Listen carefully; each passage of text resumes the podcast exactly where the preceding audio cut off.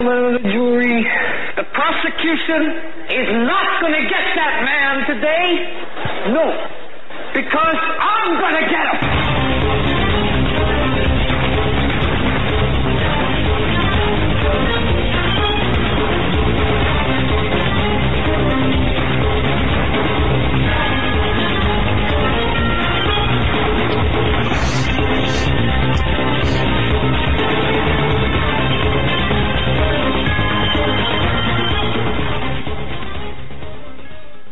This is the Hagmann and Hagmann report for today. It is Wednesday. It's the 20th day of January 2016 in the year of our Lord. We're coming to you live from our radio and television studios located in snowy, cold, the tundra, that is northwest Pennsylvania, where we're heard live every weeknight, Monday through Friday, 7 to 10 p.m. Eastern Time, right here on our home base. That's the Global Star Radio Network, the place to be. And folks, we're also simulcast on Blog Talk Radio. You can watch us live on YouTube as well. You can see us right there. Right? I can see us. You can see us too. We can see you too. Anyway, links to each uh, audio and video broadcasting venue can be found at our home base on the internet at Hagmann and Hagmann.com. Two N's, one G, one H, no spaces, the word and. You got it. You know. And, and folks, we also have uh, two other websites, uh, actually three, but uh, but, but uh, here's the deal: uh, HagmannReport.com, articles, information, news items, kind of like a an aggregate of news articles that uh, contributors write for, and we you know we, we contribute to, and then of course um, HomelandSecurityUS.com, and uh, that, that, that's uh, that's kind of my corner that's being developed now, and uh, the Christian Marketplace. Let me tell you something, folks. The Christian Marketplace. I want to thank you for everyone who's hung in there with us and looked at it and kind of cocked their head and said, "What is this? What is this?" And, and we're confused. You know, we are we are really attempting to create an environment, a Christian friendly environment for vendors and for customers. That's what we're trying to do. And, and you know, some of you have really hung with us and said, yeah, that's a great idea. Others have said, well, you know, get back to me when you have your act together. Well, that time is, is, time is approaching very quickly. Um, and, and I'm so thankful for that. Folks, I'm Doug Hagmann at the helm with fellow investigator, researcher, and most importantly, my son Joe Hagmann. Together, we are the Hagmann and Hagmann Report. Well, I like to call America's premier father-son investigative reporting team. And we do dig deep into topics that the corporate Illuminati-controlled mass media won't, never will. We look beyond the veil of the misinformation and disinformation to bring you the latest, the most important information out there that will affect your well-being, your status. And we want to thank all of the new listeners, each and every one of you thank you for, for your support, your prayers, your kindness, your emails, uh, your suggestions. And, and you know, we, we do take suggestions very, um, uh, very seriously. And, and, and it's really, it's really great to, um, to, um, to get those as well. And I just want to give a, uh, just give a kind of a nod to Sadie out there. Uh, you, you know who I'm talking about. Uh, it's it's uh, one of our very special friends, Sadie. Uh, we're praying for you, and uh, your your handlers can tell you that we're praying for you. If you haven't guessed, it's a it's a family family dog, uh, Sadie, uh, of a, of a very very kind listeners. So anyway, um, yeah, I know that sounds like wow. What we know? Gee, really? Well, I'll tell you what. You know, dogs are dogs are people too, right? no.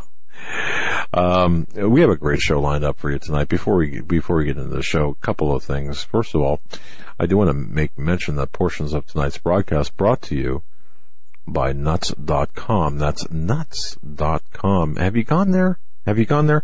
Oh, I hope you have. I really do.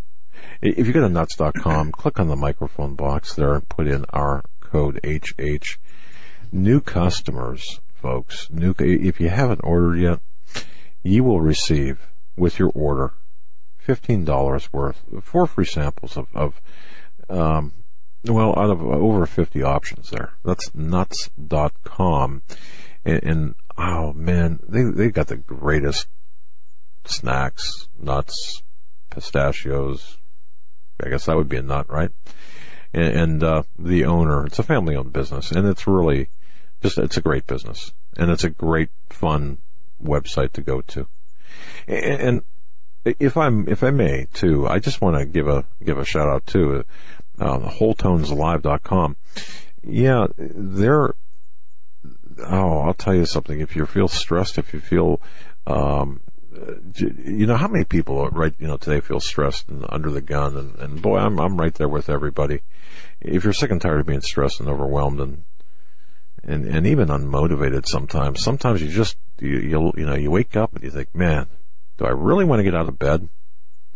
Well, if you're sleeping in a Casper mattress, of course, maybe you don't. But anyway, it, it, you know, if you feel like uh, life is running you instead of you running your life, uh, you're not alone. You can experience really the powers, the scientific proven powers of music therapy with WholeTonesLive.com. Folks, they have a collection of proven music therapy that can help reduce your stress, ease your mind, and even motivate you. And boy, some, some need to get motivated, right? You can get started today and listen to a free sample of this amazing music that heals, and inspires at WholeTonesLive.com. Go to WholeTonesLive.com. More on more on WholeTones Live later, and of course Nuts.com later. Not tonight, um, folks. How many people? I want to ask you this question: How many people have heard of Dimitri Duduman? Oh, I'm sure that name you've heard it, especially if you're an, if you're one of the members of the large, vast Christian audience that we have. I'm sure you know who Dimitri Duduman is, or, or, was. Of course, he passed away. Um, but now my next question is, have you visited the Hand of Help ministries lately? Do you know who, do, do you know who's carrying the torch of Dimitri Duduman? And, and by, by, his own right? Michael Boldea? Do you know him? Folks, we're going to be interviewing uh, tonight a gentleman that that uh, I know Steve Quayle thinks a lot of. I think a lot of. Uh, Pastor Langford thinks a lot. I mean, uh, uh, and I don't want to speak for anyone else, but I'll, I'll just say this: the ministry of Dimitri Duduman lives on through Michael Boldea, his grandson and translator. I'm going to kick it over to Joe to bring him on and to uh, to go go forward. Yeah, again, we are joined by Michael Boldea. The website is handofhelp.com. That's handofhelp.com. Uh, Mr. Boldea will be at the Hear the Watchman conference in Dallas, Texas with us March 18th through the 20th. And as my father said, he was the grandson, is the grandson of Dimitri Duduman and was also the interpreter. Mr. Boldea, it's great to have you on the, the show. Well, thank you for having me. I've heard a lot about you guys. This is the first time we, we get to talk. Uh, ran into Steve in Florida, so I, I do know Steve Quayle, a good guy. Uh, love his son Tyler.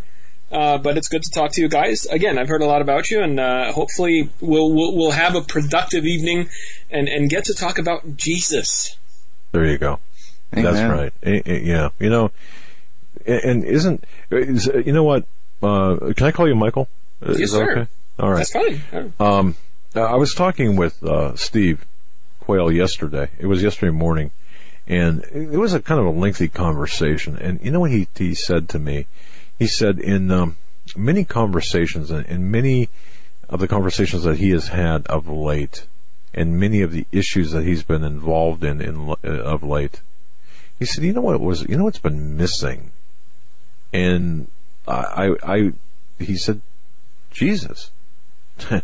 it's been it's it's he's not talked about. Our Lord and Savior is not a part of the conversation, uh, and and that's and that's really frightening, especially in today's environment and the the prophes- the prophetic uh, events that we see taking place. So I'm glad you mentioned that. Um, and well, I know you're. Uh, I, I, think the world, to a certain extent, has succeeded in, in shaming Christians into silence.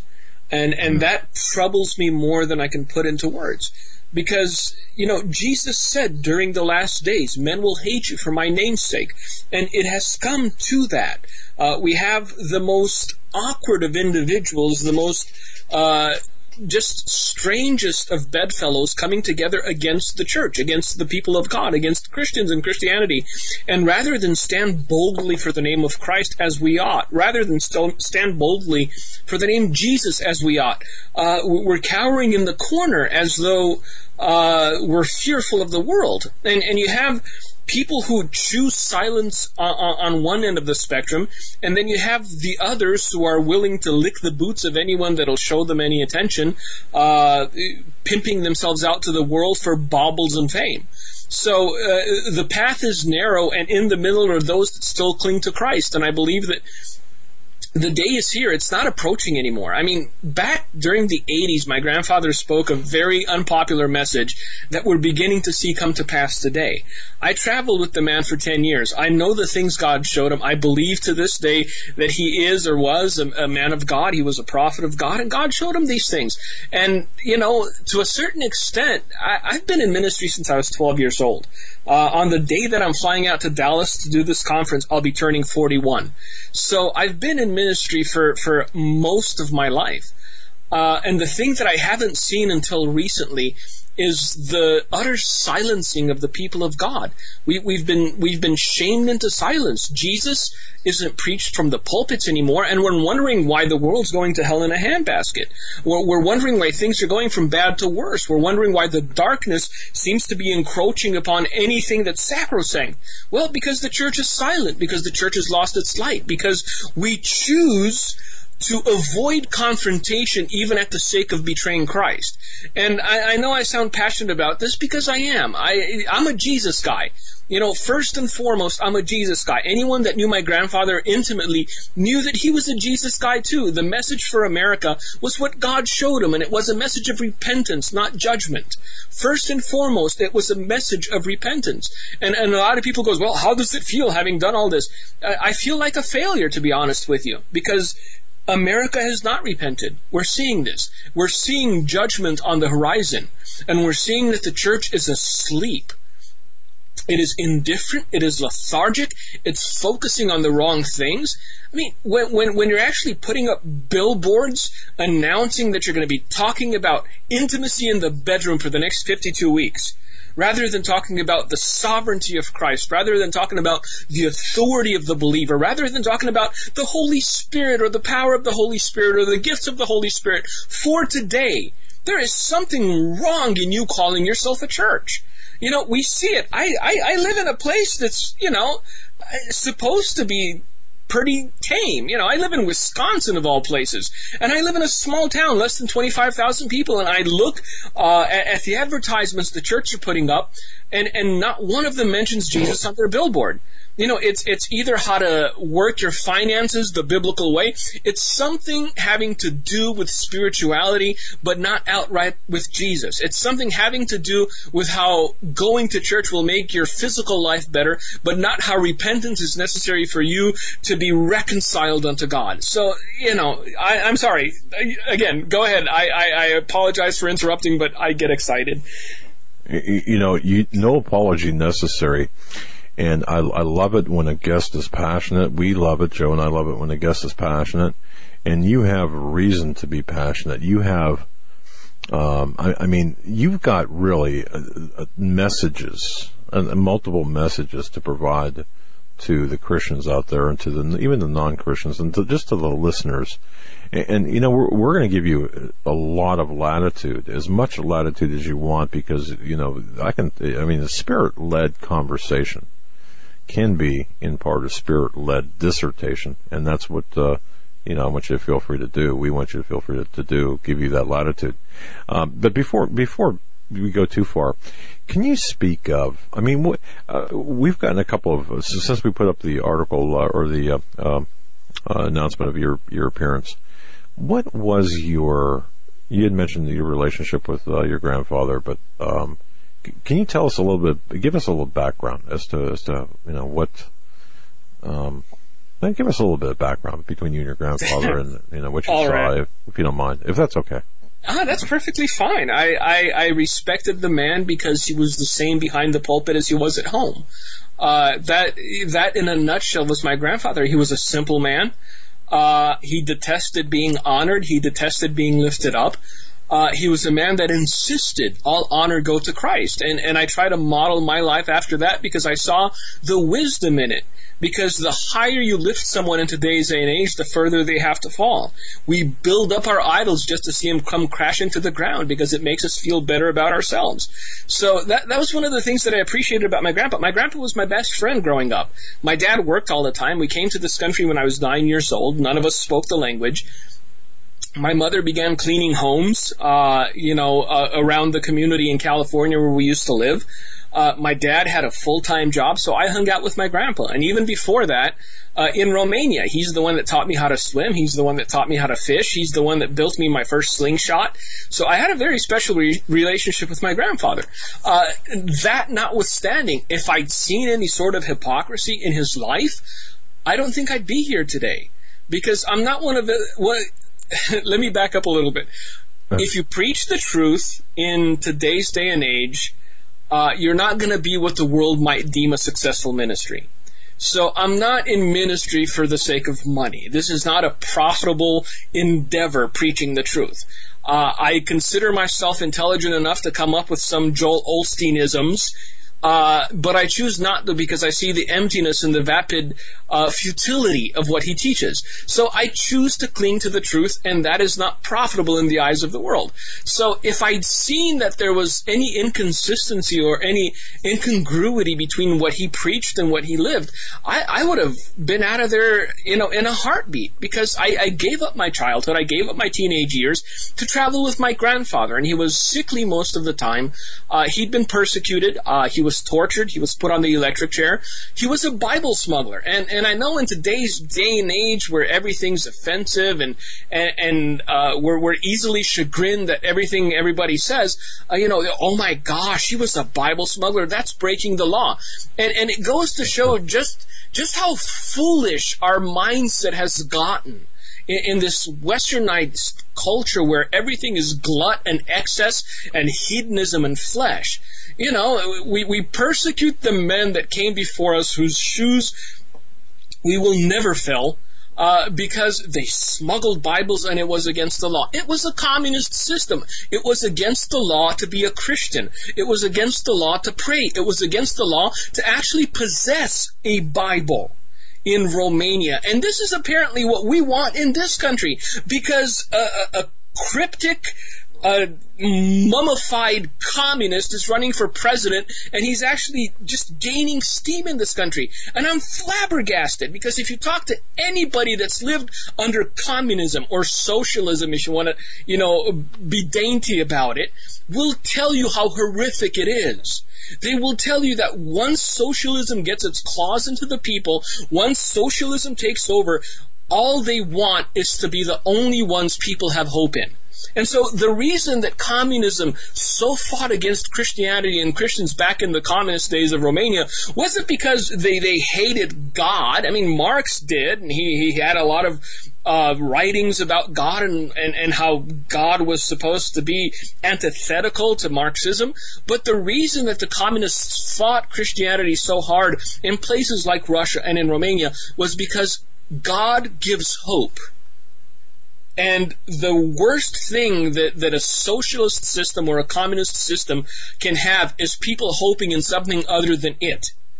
You know, I, I mean, we were indoctrinated from when I started going to kindergarten. They, they tell us that the motherland will provide everything. This is your mother. This is your father. There is no God. And I'd go home and go through detox with my grandpa for another four hours. There is God, and this is His Word. And we'd start to pray, and, and it was beautiful. You know, it, it was one of these back and forth things, but because I saw the practical living out of my grandfather's faith, my mother's faith, my father's faith, my grandmother's faith, I, I found Jesus at a very early age. And I surrendered my life to Him, and I'm one of those dangerous Christians that believes God at His Word. I'm one of those dangerous Christians that will go to the utmost for the sake of Christ and will defend Him to the death. Because I don't think that there was ever a time for mealy-mouthed, spineless Christians. But today, is certainly not a time for mealy-mouthed, spineless Christians. And I know the old saying, well, Jesus is big enough to defend himself. I'm sorry, that's a cop-out. That's cowardice to, on its face. We're supposed to defend the name of Christ. We're supposed to defend the gospel of Christ. We're supposed to be the light in the world. We're supposed to be the salt of the earth. We're supposed to be those people that call out sin and say, this is wrong. I don't care about political correctness. I don't care about your idea of tolerance. I don't care how you define diversity. This is perverted and it's wrong, period. And none of us have the temerity to say it, at least those that are in spiritual leadership in this country uh, you know, somebody actually, you know, has a bad dream and, and wakes up and, and has the strength of character to say something, and then the next day they apologize for it because of the pressure that's brought upon them. Look, we need to stop apologizing for the truth. But again, I get sidetracked. Back to my grandpa. He was grandpa. To me, he was grandpa. To a lot of people, he was a prophet. To a lot of people, he was a man of God. He was those things to me as well. But first and foremost, he was grandpa. And I think that God allowed him to go through all the suffering that he went through. And, and the man suffered beyond anything that I can imagine. Uh, I mean, he couldn't even make a fist because they'd broken his fingers so many times. It, it, was, it was just crooked. He couldn't even hold a fork or a spoon right. Uh, the things that he went through were utterly horrific, but God seasoned him through that so he would have the strength of character to stand before thousands of people and say, Judgment is coming to your nation if you do not repent. And because he had such a powerful testimony, people actually stood up and took note. People actually listened. People responded. People repented. People fell on their faces before God and, and, and came before him in sackcloth and ash. Not, not a majority by any means, but God is not a collective. God, God doesn't save collectively. He saves individuals. So I praise God for every soul that sees the need for repentance even today.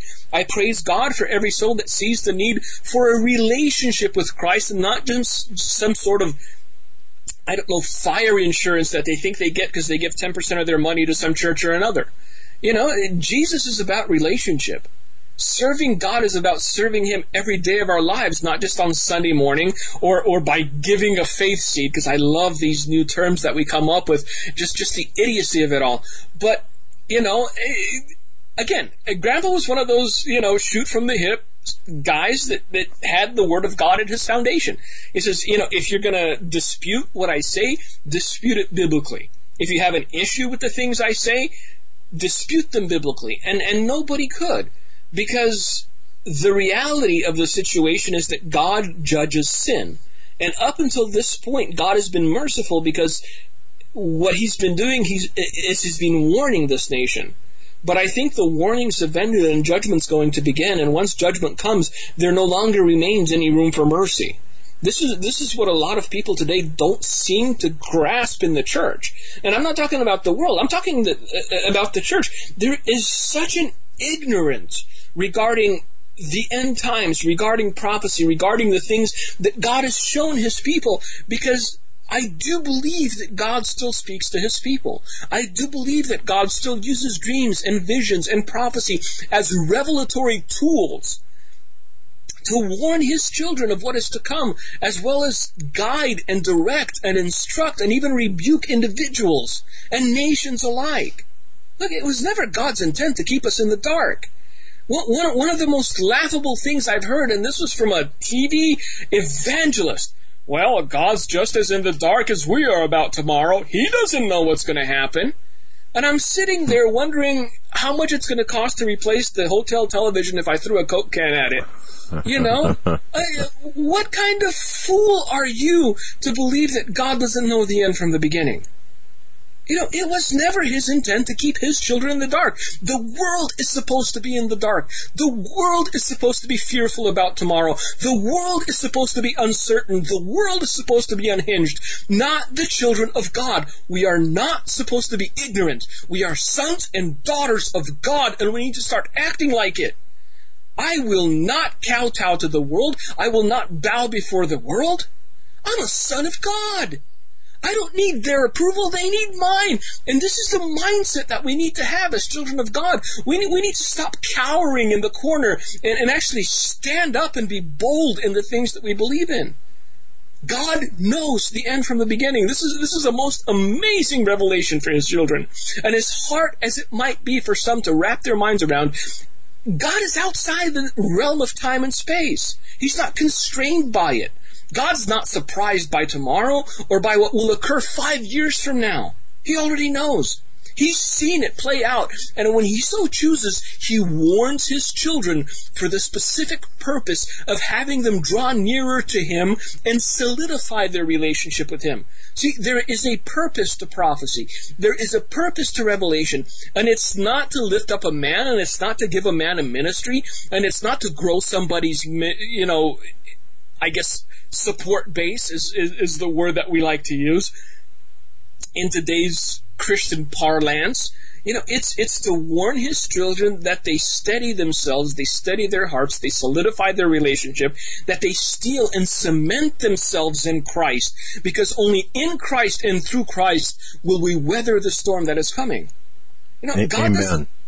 God, God, Go ahead. I'm sorry. Uh, yeah, I know. If uh, boy, I just I, I didn't mean to take you off of your uh, just wondrous uh, soliloquy here, but can, if I can ask a question because you had mentioned about God does not keep us in the dark, and He does speak to people, and I believe that. I I really believe that there are people out there uh, who are receiving downloads or information from from God through dreams and visions. But but here's my question. And and by the way, I I truly believe that your grandfather um, really was, I mean, he lived the life. He smuggled Bibles. He was tortured by the communists. He, I mean, it was just, his, his life is incredible. And folks, you can read about this at hand of, excuse me, handofhelp.com. But my question to you, and maybe this is on the minds of so many people listening to this. How do you know? For, for example, there are thousands, maybe tens of thousands. Anyone with a with a GoPro and a microphone and a YouTube account can get on there and say, "I heard from God today," or, or you know, I I, I had this dream or vision. My question is, how do you know the and and, and that's the rub of it, isn't know? it? Yeah. Because because it, it, again, I, I encourage every believer to be the most skeptical individual on the planet. All right, because it's people have realized something in today's day and age. They realize that it's one thing to hear a message from a guy named Bob. It's quite another to hear a message from a guy named Prophet Bob. So right. the title gives, you know, the title itself gives men authority they would otherwise not possess. Uh, and for many, it's tempting to throw a title in front of their name just to make people listen to them more. Uh, the way to know is, look, again, I, I, I'm, I'm, I'm a skeptical sort of cat. Uh, I, I don't believe everything I hear because I've been in ministry long enough to know that uh, a large portion of what I hear is gut feelings, is educated guesses, and one of the surest ways that you can know something's fishy is if a prophetic word, and I'm using quotations even if you can't see me, uh, is is trying to compete with CNN for the breaking news. Uh, God warns His people ahead of time, and He does so early enough, wherein it's it, it seems improbable, illogical, and even impossible that such things would happen. Uh, back in 1984, when my grandfather received what he received for America, and when I started traveling with him, uh, I started traveling with him uh, in 1989. But you know, he started. He was talking about communists causing a revolution in America, and people would look at him as though he had a tinfoil hat on, and, and, and he was seeing aliens. Uh, they, they didn't understand it. Well, now we're seeing a resurgence of communism. Uh, we're seeing a most divided nation. We're seeing uh, that it's only going to take one lit match uh, to, to, set this fuse ablaze. And we're seeing that everything is coming together prophetically. This was back in 1984. Uh, it's be skeptical. The Word of God says, test all things. If somebody is too insistent on the fact that they're a prophet, that's, to me, that's a warning sign. If someone tries to praise themselves and bring attention to themselves, uh, that's another sign. I, I've, uh, I actually did a radio program uh, a few weeks ago, and, and, and I entitled it The Seven Cardinal Rules of the Prophetic.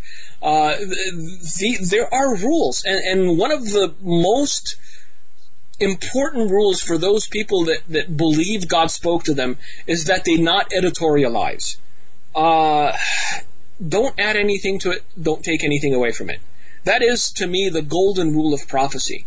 Don't take it upon yourself to editorialize. Don't take it upon yourself to clarify. Don't take it upon yourself to expound. Don't take it upon yourself to make clear something that God did not. And a lot of people are tempted to do that. If God shows you something that is confusing to you, don't try to clarify it in your mind. This is you, all you are as a reporter. You report what you saw. You don't try to bring attention to yourself. You don't try to highlight yourself. You don't try to make yourself um, so important as though God could only use you. Uh, don't melodramatize was another rule. Uh, the fact that God spoke through His Holy Spirit to you concerning something uh, is dramatic enough. Some people have a flair for the dramatic and, and, and they do the pregnant pauses and they do the, the whole hand gesture thing. And I'm like, look, just speak the words. If the words are from God, it's God who will anoint the words, and the words will take root in people's heart, and it will stir them to repentance. If any prophetic word does not have repentance and the turning towards Christ as, as, as its final purpose, as its goal, as its target, then again, something is fishy. Look, we're not supposed to just swallow anything and everything because the Word of God warns us repeatedly throughout. Even Jesus himself said, in the last days, false prophets will come. There will be many false prophets, and they will deceive many. Because right now, there is a glut of YouTube prophets out there, and everyone's got their own little community, and everyone's got their own little niche. And right now, we're having this, this war of words. I'm not engaged in it, but I hear others are. You know, who's the most watching of the watchmen, and who's the most prophetic of the prophets? you know, I'm sorry if, if you're in that, if, if your mindset is, is about defending yourself personally, if your mindset is about lifting yourself up personally, then, then the least you need to do is take a step back, search your heart, repent, and make sure that the reason you're doing what you're doing is still for Christ. And it's still for the kingdom of God. Because if, if your intent is not the kingdom of God, then even if you have the biggest ministry of the world, it's all for naught. You know, another rule is don't personalize. It's not about you. It's never about you. It's about the message. And this is one of the things that I learned from my grandfather. He never highlighted himself. He said, this is what I saw. This is what the angel of the Lord showed me. Take it or leave it. You know, once you deliver a message, your duty before God is done. Your hands are clean. You know, it becomes the responsibility of the hearer to do with the message what they will. You know, God could just as easily have given the message to someone else. Uh, he could just have easily delivered it by any other means. So don't don't make it about you. It wasn't so you could seek out the spotlight or make some money off of it or, or somehow build your kingdom on earth around this message that God gave you. Everything that God has given our ministry is freely available on our website. The only reason that things are in book form is because people asked for it because they wanted to pass it out. So sure, we put it in book form. But everything that we've ever received, prophetically speaking, is freely given. It's on the website. People take it and do with it what they will. Uh, I, I, there have been people, and I've been bitten by this. There have been people that have taken our messages, and then again, they broke the number one rule. They tried to editorialize. They tried to explain it. They tried to interpret it in their own understanding rather than just let it be you know, again, the, the word of God that is given through the mouths of men will lead you to Christ. If it leads you away from repentance, if it leads you away from Jesus, if it leads you to the flesh, then run. Don't walk, run. Reject it. It doesn't matter whose mouth it's coming from, just reject it. You know, because every year without fail, there, there, there's some self-proclaimed prophet somewhere insisting that this is either the year of their breakthrough, this is the year that it's going to all turn around, or this is the year that it's all going to end. Uh, you know, ever since who was it? Harold, poor, poor Harold. He was looking for Jesus' coming until God just said, "Shut up, Harold," and gave him a stroke. You know, uh, you know, he, he's the one that, that that, that sort of started this trend of every single year there has to be something. And, and Christians go about holding their breath from one date to the next rather than living out their faith. You know, I'm, I'm not looking for the end because the end will come whether I'm looking for it or not. I'm looking to live my life for Christ every single day as though it were the last day of my of my life here on earth, because that's the only way that I can be effective for the kingdom of God. If if I'm looking towards a far off date and I start to calculate, well, I have so many days, I, I can take it a little easier, uh, you know, or or if I believe it's it's tomorrow, I start to panic. You know, it doesn't matter to me. I'm safe in God's embrace. I'm buried with Christ in God. That is the purpose of our walk. So everything else, yes, God speaks. Yes, God warns, but it's not to scare us. If a message that you hear causes you to be fearful, it's not of God. If a message that you hear, however, leads you to repentance, then hallelujah, it is of God. So that's that's my wow. take on that whole thing. And, and, you know what, folks? We're talking with uh, Michael Boldea Jr., the grandson and translator, grandson of and translator for Dimitri Duduman. His website, their website, Hand of Help Ministries. It's Hand of Help Ministries. It's linked off of our website, handofhelpministries.com. And you know one thing, uh, Michael, I've noticed, I, I did notice, I've gone through the prophetic utterances of your grandfather and yours as well, and what you mentioned, very straightforward, very matter of fact, very messenger like, as opposed to editorializing or in, even extrapolating an interpretation and and I, I there's a I mentioned that because there's a distinction there with the difference. But so I really appreciate that. But man, I'll tell you something. Reading back through those and spending some time reading through that, it really uh, it really awakened me. But thank you for that explanation because. I, and I don't think I'm alone, and because people are really confused today, saying, "Well, who do I believe, and what do I believe, and who do I listen to?" And that's well, look, for, first and foremost, Jesus. Go to the Word of God. You know, the Word of God has enough in it for you to understand His love, to understand His grace, to understand His mercy, to understand the outline of the end times. If, if you only have time to do one of two things, listen to a prophetic word or read the Bible, read the Bible. I tell you this as somebody who runs a supposed prophetic ministry, because people think that we're a prophetic ministry. We're more than that. Uh, again, we need to be complete believers, because there are a lot of Christians whose spiritual growth has been stunted because they focused only on the avenue of prophecy. Look, prophecy isn't all that there is. We, we, we need to form relationship with Jesus. We need to have a relationship with Christ. Prophecy is there so that you don't get surprised, so that you don't get shocked, so that you don't react as the world reacts when something happens, so that you look at it and say, yes, God is good and He is gracious and He's merciful and He spoke to His children beforehand. And because He spoke to His children beforehand, I wasn't shocked or surprised. I didn't have that moment of, of a deer in the headlights. I, I reacted instinctively and immediately and led people to Jesus because whether we like to admit it or not, in, in those moments of catastrophe, uh, anybody that has a head on their shoulders and they're not panicking uh, will lead the way. And so if if you are in Christ, clothed in Christ, shrouded in Christ, and, and that happens, that, that moment comes where everything is chaos, the only thing that you need to do is point the way to Jesus, and I guarantee you, more people than not will seek him out because they will see the peace in you. They will see the joy in you. They will see the fact that you're not fearful like the rest of the world. I will not react like the world reacts to anything that is happening around me because I'm a son of God. I will not react in fear. I will not react in doubt because I know that He leads my steps. I know that I am under His protection. We need to understand who we are in God's eyes. I, am not like Bob Tilton. I am the apple of God's eye and I can be an alcoholic and God will still love me. But God prizes us. He loves us. He loves us to the point that He sent His Son to die so that you and I may be reconciled unto Him. For us to think that he just dropped us here on the spinning rock and left us to fend for ourselves is foolishness. but we need to learn to hear his voice. Look, my hope, my biggest prayer, and I pray this almost every evening before I go to bed. Lord, make prophets or people that say they're prophets, but, but just make the gift of prophecy as far as somebody or a third party giving a word unnecessary in the church.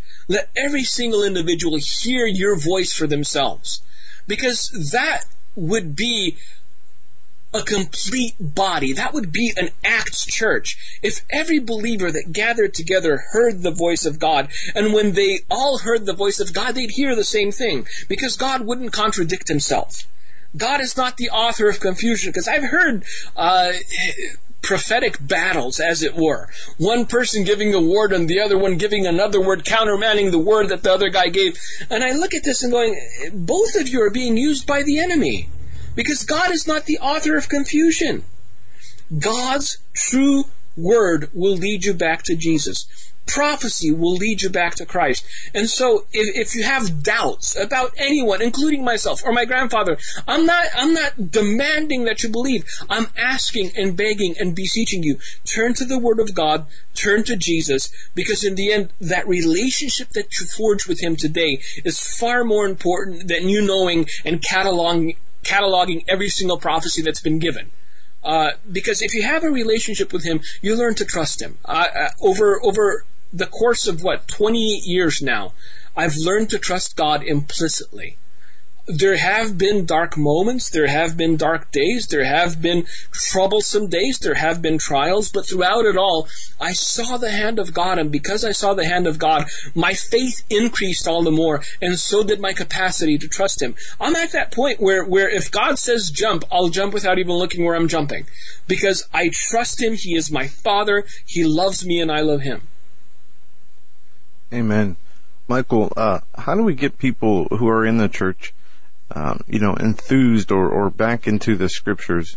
Uh, I see so many people today, uh, you know, even in and out of the church that have this attention deficit mentality. It's been created by the instant, you know, news and instant gratifications culture that we have.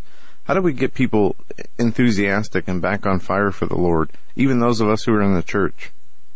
That, that, that's that, that's a loaded question because the only thing that we can do, the only thing that is incumbent upon us as men to do, is preach the truth.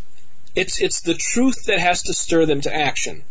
Uh, and, and the amazing thing about the truth is that those that hear it will have a reaction to it, whether positive or negative. You cannot hear the truth and remain indifferent towards it.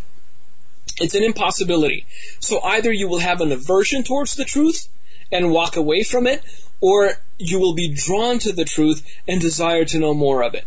So our duty, this, this is where the church has failed, in my opinion. We stopped preaching the truth.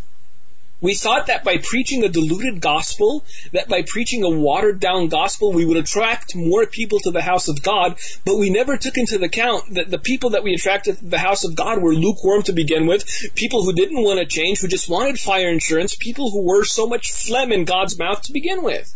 So we need to get back to the standard standard of preaching righteousness in the house of God. We need to get back to the standard of preaching holiness in the right in the house of God. We, we need to have a standard again. How about that? Uh, you know, I and, and I hate pointing out all the things that are wrong in the church, but a lot of people don't see it as wrong. They've been happening for so long that people don't go, okay, that's not biblical because so much that's happening in the church isn't biblical that what's one more thing? So you have men who consider themselves the spiritual authorities of this nation who have no business being in spiritual authority over anyone because they don't meet the minimum criteria of what it is required to be a bishop or to be a deacon or to be an elder in the house of God. So you have compromised men, men who are laden down with sin, leading congregations of 20, 30, 10,000 people just because they look good in a suit or they can wear skinny jeans or, or, or because their, their messages, I'm not even going to call them sermons, their messages are so close to what Tony Robbins teaches that they spiritualized it a bit and people respond to that. It's the flesh that responds to, to, to a message about self. It's the flesh that responds to a message about, well, God loves you and He adores you and He understands your frailty and He'll hug you the way you are without requiring anything in return. I'm sorry, Jesus said go and sin no more. So speak those last words. If you just says, well, hallelujah, you're saved. But go and sin no more is required in order for us to remain under the covering of God. And so the church needs to get back to preaching Jesus. It needs to get back to preaching righteousness. It needs to get back to preaching the whole gospel and not just those handful of verses that they like to talk about all the time, like the woman that made the pancake for the man of God first. Because, man, if you turn on Christian television, that's 90% of the sermons. The widow of Zarephath and how she made the pancake for the man of God first. You know, it, we, we've made it, we've monetized everything, we've merchandised everything. And we realize that once you build a beast, you have to feed the beast. And in order to feed the beast, you have to grow your ministry, and I'm using air quotes again. Uh, and in order to grow your ministry, you need to compromise the truth just a little more. Uh, I, I don't think a lot of these guys started out bad, uh, but I think the pressure was to grow rather than remain faithful. And as they grew, they walked further and further away from the truth. They walked further and further away from the light. And now you have men calling themselves preachers or pastors or evangelists that have absolutely nothing in common with the Word of God, that have not mentioned the name Jesus in their sermons going on years now. So it's it's tragic. And the only hope for this nation is the church. The only hope for this nation is the people of God rising up and being lights once again. So if we fail in that, we're done for. There is no hope. Amen. You're right. Uh, we have about eight minutes left until the top of the hour, uh, Michael. And um, how about this? We are going to be meeting in Dallas for the Hear the Watchman conference coming up on the 18th, 19th, and 20th uh, in Dallas. And for those of you who don't know, you can go to Help with Hand Ministries, you can go to HagmannandHagmann.com, or you can go to Hear the Watchman, HearTheWatchman.com. Um, Michael, do you have a, a topic of discussion ready uh, that you're going that you know you're going to be talking about in Dallas? I, I do. Uh, my my brother Daniel, uh, he he's the one that takes care of everything. He, he's the logistics guy. I'm horrible at logistics. I'll be the first to say it. So uh, he, he, said they need a topic and they need it now. I, I went into my office. I, I prayed for five minutes, and and the one thing that came and it came clearly is peace through the storm and that's going to be my topic because the storm is coming. It is imminent. Uh, it is something that is unavoidable, and the children of God need to have peace through it. And so my, my, my entire, I guess, soliloquy, if you want to call it, or sermon, is going to be about having peace through the storm and how we can do that. Uh, because we're not we're not supposed to react like the world, man. I, am seeing Christians that are more uh, more fearful of what the future holds than the world is. Uh, that's that's not supposed to be our position. Our, our position is supposed to be faith in Christ and overcoming through Him. Now, if God speaks to you something personally that you should be doing, then do it because God spoke it to you personally.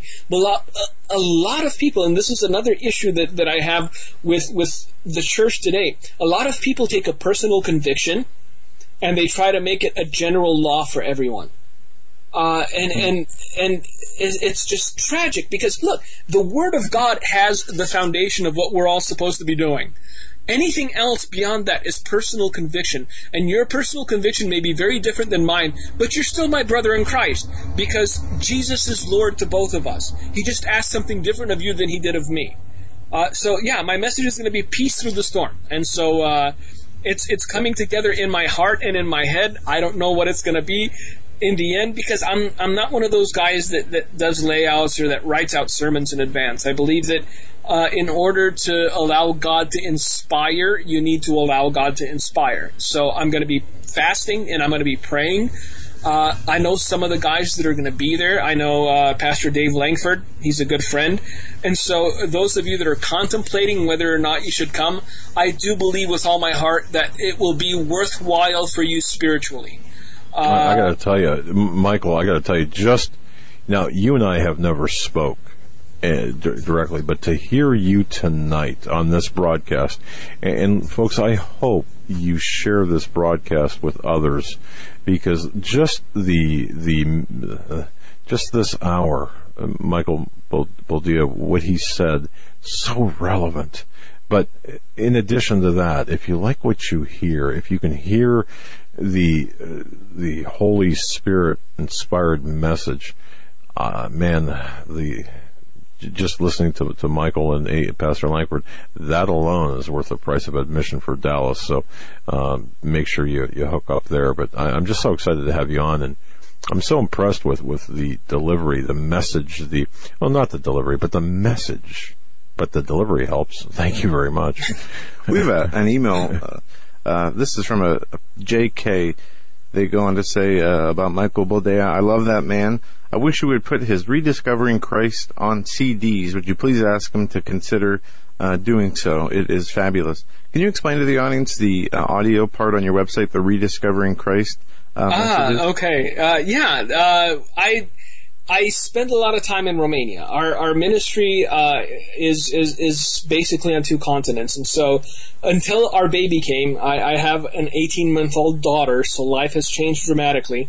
But I used to spend about six months out of the year in Romania, and uh, since back then there was no Skype, I used to record teachings uh, on on one of these digital recorders, and then I used to bring the digital files back to the U.S. and they got uploaded to the website. Rediscovering Christ is is is basically uh, 15, 20 minute teachings on, on the person of Jesus. Uh, he is the central figure of, of, of humanity, of history, of the universe. He is the Christ. And so we, we, we can go all of our lives continually rediscovering him, I believe. There, there is no shortage to Jesus. Uh, and, and the more you get to know him, the more in love you fall. It, it's just tremendous for me. I, am one of those people that gets easily distracted, and I've I've started a lot of things that I didn't finish. Jesus was always one of those things that I stuck to because he always intrigued me. And because I, I know with all of my heart, without doubt or equivocation, that he is the Son of God. He came, he died, he rose again, he's forgiven my sins, I'm made new and clean through him and in him, and there is nothing more than Jesus.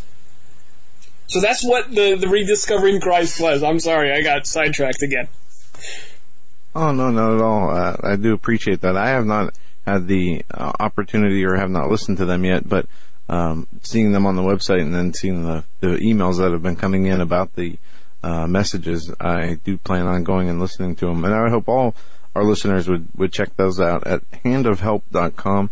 That's handofhelp.com, Mr. Boldea's website, and um, bookmark that website and um, check out the audio content. And you also have other content as far as uh, the writings of Dimitri Duduman. You have current projects and teachings that you uh, have ongoing here in the dreams and visions sections.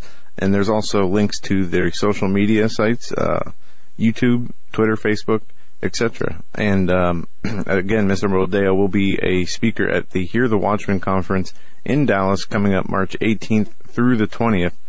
Um, yeah, this March, just in, in two yeah. months from today, will be the, the final Actually, day of the uh, conference. That's right. Wow, that close. Yeah, it, it, it just kind of creeps up on you. So I gotta again, buy some fresh shoes.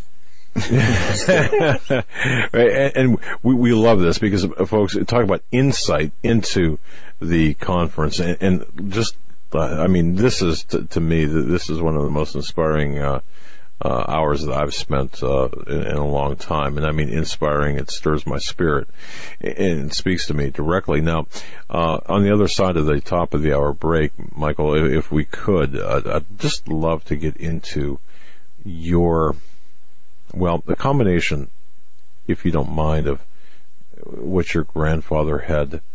Um, had seen for this country, and you had alluded to this earlier, very powerful because right now I think we and Joe and I were talking about this earlier, and Eric too, uh, the, Eric Ortek, and even JD. I mean, all of us in, in Rhonda, we, we, we're, saying, you know, we're at a at, at a hinge moment in time, at a hinge point, and, and I really, you know, you're having the blessings or having the uh, having seen what your grandfather talked about and and and and what he had seen and what you have seen, maybe you could paint for us a picture of where we're at now and, and perhaps what you see coming, if that's okay with you. That's or any other perfectly direction. fine. All right. We're going to take a quick break. We're going to be back on the other side uh, with Michael Boldea, the website handofhelp.com. He is the grandson and interpreter of Dimitri Duduman. We'll be back with hour number two right on the other side of the Hagmann and Hagmann Report on this Wednesday, January 20th, 2016. Stay with us.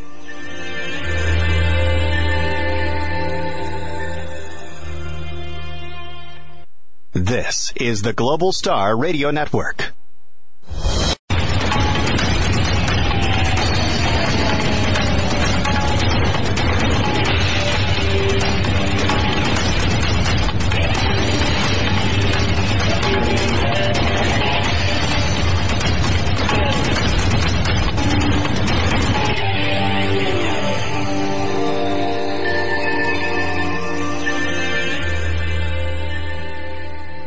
And welcome back, ladies and gentlemen, to hour number two of this Wednesday edition of the Hagmann and Hagmann Report. Today is Wednesday, January 20th, 2016. We're coming to you live from Northwest Pennsylvania. Our guest tonight is Mr. Michael Boldea, grandson and interpreter of Dimitri Duduman. His website is, let me put my web browser back. Hand of. Help Hand Ministries. of Help Ministries. I don't know why I want to say that backwards, but handofhelpministries.com. We're going to get back to him in just a brief second. Yeah, if I can just uh, uh, just mention this, you know, I, I- earlier I spoke of WholeTonesLive.com, and you know, we do believe in the biblical restoration, the biblical roots of restoration when it comes to frequencies, and there's a whole big scientific aspect to it, and, and, and physics as, aspect to it, but it's biblical first and foremost. And you know what, folks, we had Michael Tyrrell on our show, and he explained how music, in particular, Whole Tones Live music, was inspired by the music frequencies of King David.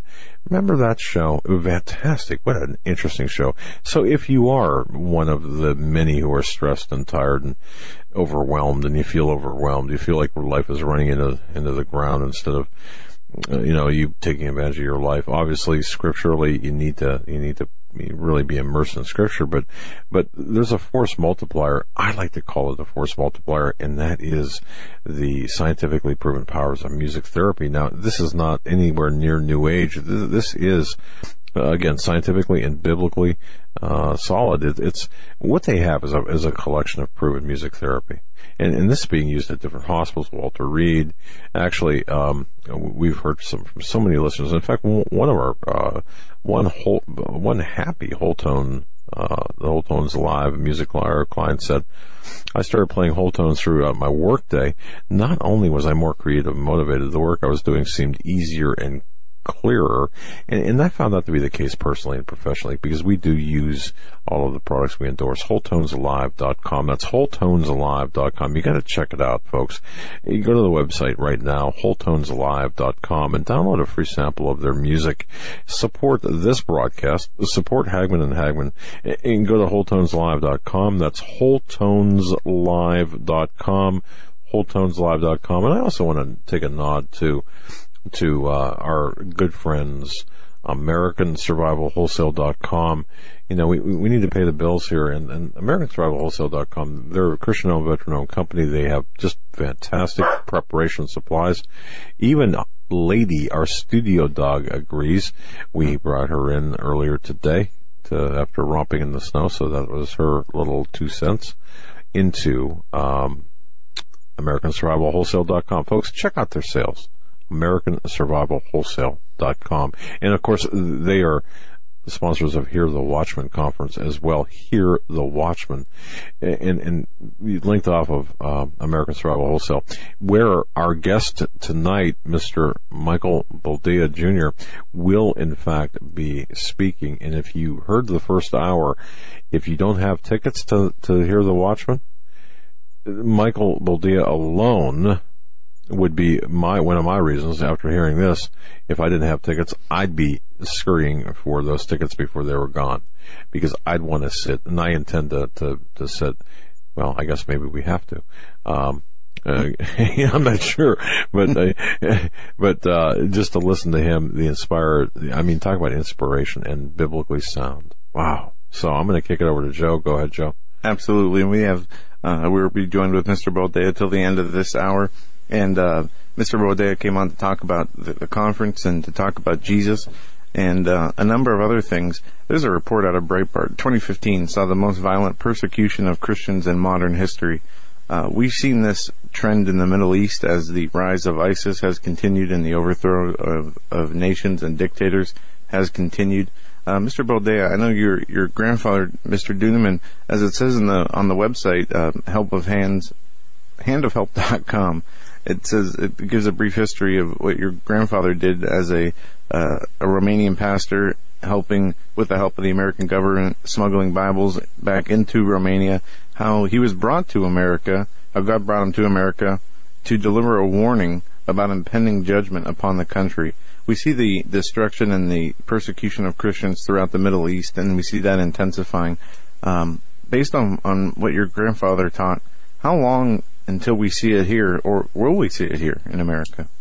Uh, six years ago, the message that God started putting on my heart was persecution is coming. Uh, and once again, I'd get blank stares from people in the church because we're so disconnected from the reality of persecution and we've been fed this lie for so long that we're not supposed to endure, we're not supposed to sacrifice, we're not supposed to suffer uh, because we're special. We've been told we're special for so long that we actually believe it.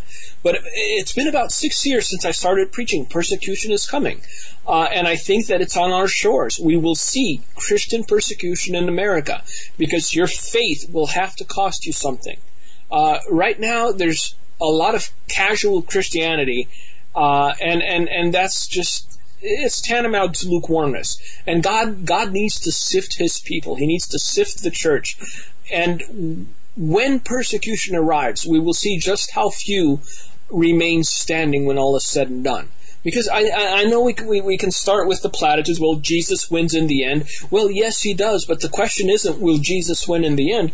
The question is, will you remain standing until the end? Because the Word of God says, he who endures to the end shall be saved. It's not something that I've made up. I wish it were different, honestly. I wish it said, the big Jesus chariot is coming and he'll take every American that says Jesus to heaven before any sign of trouble. It's not going to happen.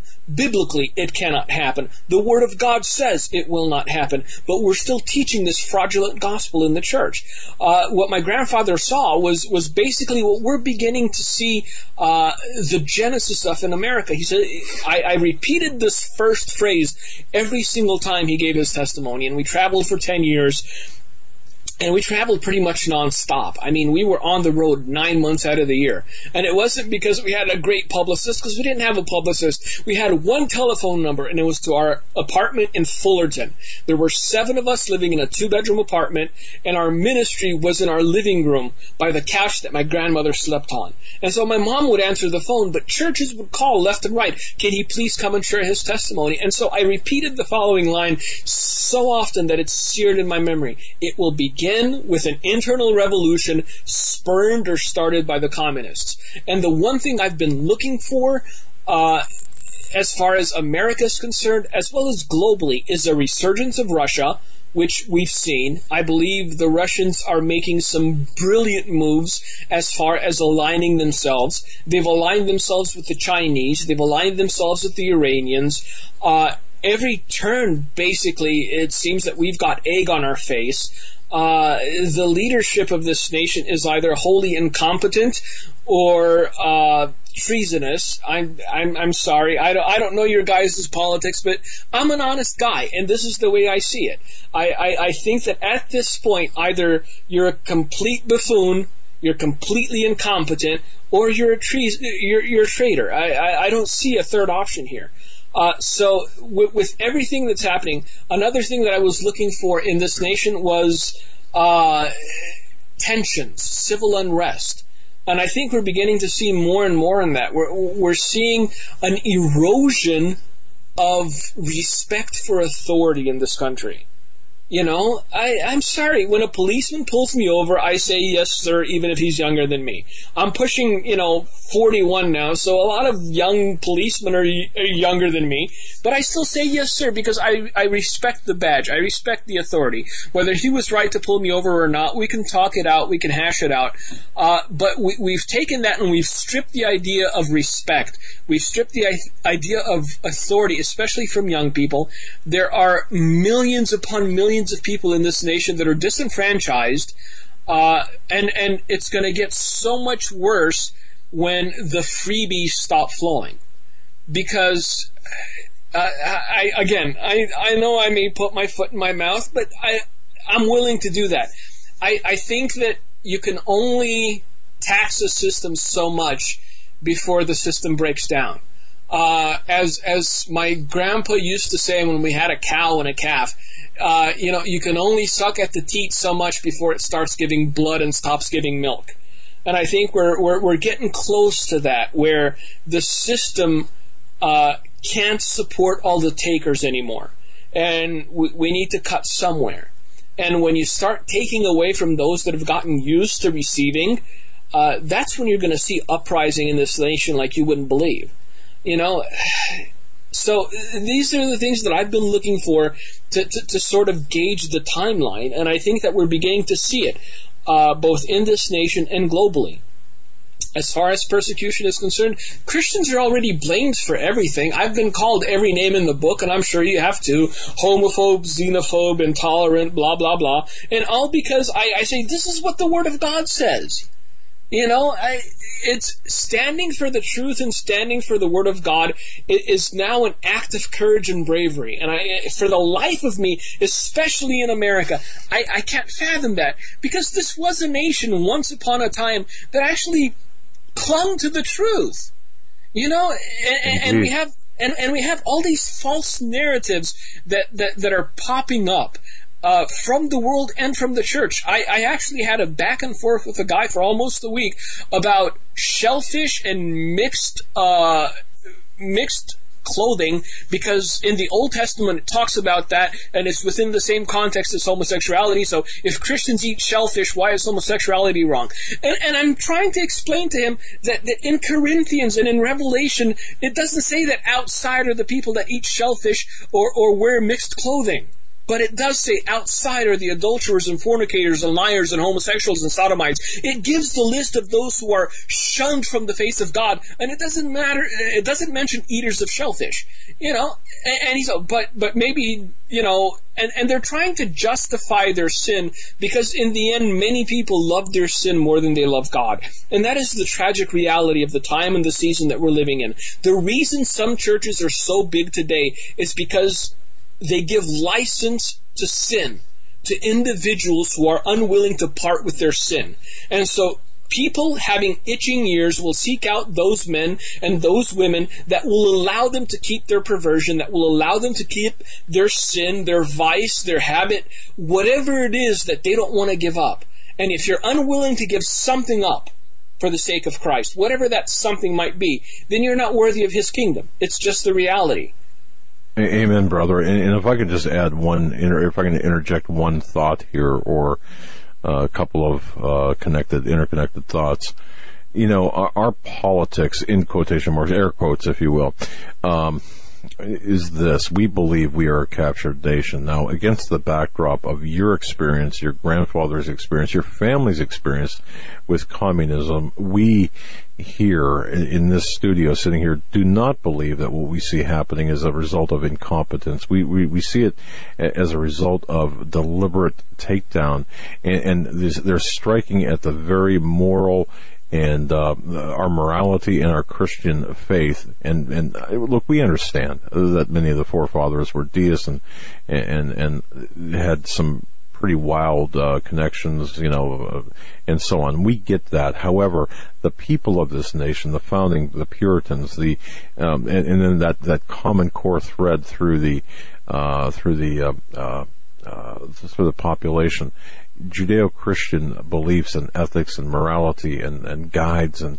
the, the Holy Bible. That was the book. It was in schools. It was in churches. It was in homes. It was, they, they were tattered. It was used by people. So, it, but, but that all changed back, um, of course, in the 20th century and, and it really exponentially changed and began, uh, well, even being outlawed in the 60s with prayer and such. But, but having said all of that, you know, you are so absolutely correct that in the larger sense, and, and I believe this to be true, using your experiences, the experiences of your family and grandfather, so valuable, and, and, and using that as a warning, a barometer of things that are today and have yet to come. And in that context, you are so absolutely correct. So when you when you you know do not pull any punches, because we believe that yeah we are uh, under uh, under under judgment based on our past and current actions, and we believe that we've we've gone so far from the word, and uh, it's just it's just you know there there is no fear of God in this country. Oh, there's fear. Oh, there's fear everywhere, but not of God.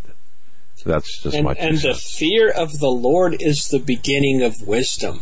That right. that that is the crux of it. But, but see, if you take a, a logical look at the situation that we're in, th- what is happening is more nefarious than communism itself because w- with all its faults, especially in a country like Romania, which is a smaller country, the family was still prized. They still insisted on the notion, the idea, the value of family. What's happening here is, is the utter destruction and deconstruction of the notion of the family unit. And if you take away the notion of family, you have removed the foundation of civilization. And I, I realized the, the, planners, I guess is the best way I can put it, have a plan. The problem is once you let a rabid dog off the leash, it's just as likely to bite the individual that let it off the leash as it is to bite the guy that you want him to bite. Uh, I, I, think they're, they're playing with live ammunition and they have no idea how it's going to turn out. And, and at the same time, you have an entire world that's basically a powder keg. You have the Middle East that that it's just there's a struggle for dominance, and right now we've given Iran a foot up, uh, which was a very, very bad idea because their intentions are very clear, their message is very clear. But when God blinds the eyes of a nation, when God blinds the eyes of leaders of a nation, they do counterproductive counterintuitive and sometimes even self-destructive things. I, I, I, think this is just this is what just happened with our deal with Iran. It was counterproductive and it was self-destructive in the end. But when God blinds the eyes of men, men do very strange things. Uh, we we can't afford to keep our heads in the sand and pretend as though something's not happening because it's not affecting us personally. You know, I there's a lot of believers that think that if you ignore the problem, it'll go away. Uh, it won't. This this will not go away un- unless and until uh, righteousness stands brave and strong once more this this will not go away and it's only going to get worse. And they will find a way to vilify believers. They will find a way to vilify christians. They will find a way to marginalize us. And then from marginalization to persecution it's a stone's throw. You won't even believe how fast it's going to come to that. But it, it, it was all prophesied biblically. Jesus said they will hate you for my name's sake. And so Paul himself said, all who desire to live godly in Christ Jesus will suffer persecution. And so the question is this Do you desire to live godly in Christ Jesus? If your answer is yes, then be prepared to suffer persecution. Because Paul didn't say some, he didn't say a majority, he didn't say 10%, he said all who desire to live godly in Christ Jesus will suffer persecution. And this is one of those things that isn't talked about in the church. Because the only thing the church is concerned with is prosperity and abundance and having more and having McMansions and buying the pastor a new Bentley. You know, this is what the church has become. We've become those self-same people Jesus whipped out of the temple. You know, and we're unwilling to stand for the truth because it's going to affect our bottom line. Men who ought to do better know that if they actually grow a spine and start preaching the truth, their income will be cut by half at best and they're unwilling to give it up because they've gotten comfortable, they've gotten lazy, they've gotten fat, and they go, well, somebody else is going to take up the reins. Why should it be me? Why should I be the one in the front lines who's going to take the cannonball to the face? Let some other moron do it, and I'll just, w- w- whenever they start picking up steam, whenever they start getting popular, I'll come up behind them and go, yep, yep, I, I agree with that man, I agree with that man. And so there's a lot of people right now jumping on the bandwagon, as it were. There's a lot of people jumping on the Watchman bandwagon and the Judgment bandwagon and all that. But, you know, and, and if they're younger people, I'm okay with that. But if you've been one of those people that have actually written extensive articles condemning anyone who preached repentance and judgment and now has had a change of heart, I'm sorry, I'm not going to trust you. Not at first anyway, unless perhaps you had a, a, a Paul or, or Saul of Tarsus experience on the road to Damascus and have finally seen the light. But there's a lot of people that take advantage of the people of God. There's a lot of people that fleece the sheep coming and going. And right now, this is a hot topic because it's, it's unavoidable. It's undeniable. It's there. You know, back when nobody else was preaching this but some Romanian guy that got tortured and David Wilkerson and a handful of other people, you know, it wasn't so popular. And people used to mock and laugh and write letters every other year. Well, we're not judged yet. You know and and and you took it with a grain of salt and you kept preaching the message because you knew that it was God who told you to preach it. And now we're beginning to see all these things come together globally and nationally. And and all you can do is is be in awe of it. Because if if one thing is true in the word of God regarding the end times then everything must be true in the word of God regarding the end times. And what's coming down the pike what we see biblically speaking, w- w- within the span of a few months and a couple years, is going to be catastrophic on a global level. There's nowhere to run. There's nowhere to hide. The only place is Christ. And, and this is why one of the reasons that I chose the topic of the conference to be peace through the storm. Because there will not be one individual on the face of the earth that will be unaffected by what's about to descend upon the world it's it's it's going to be a global issue.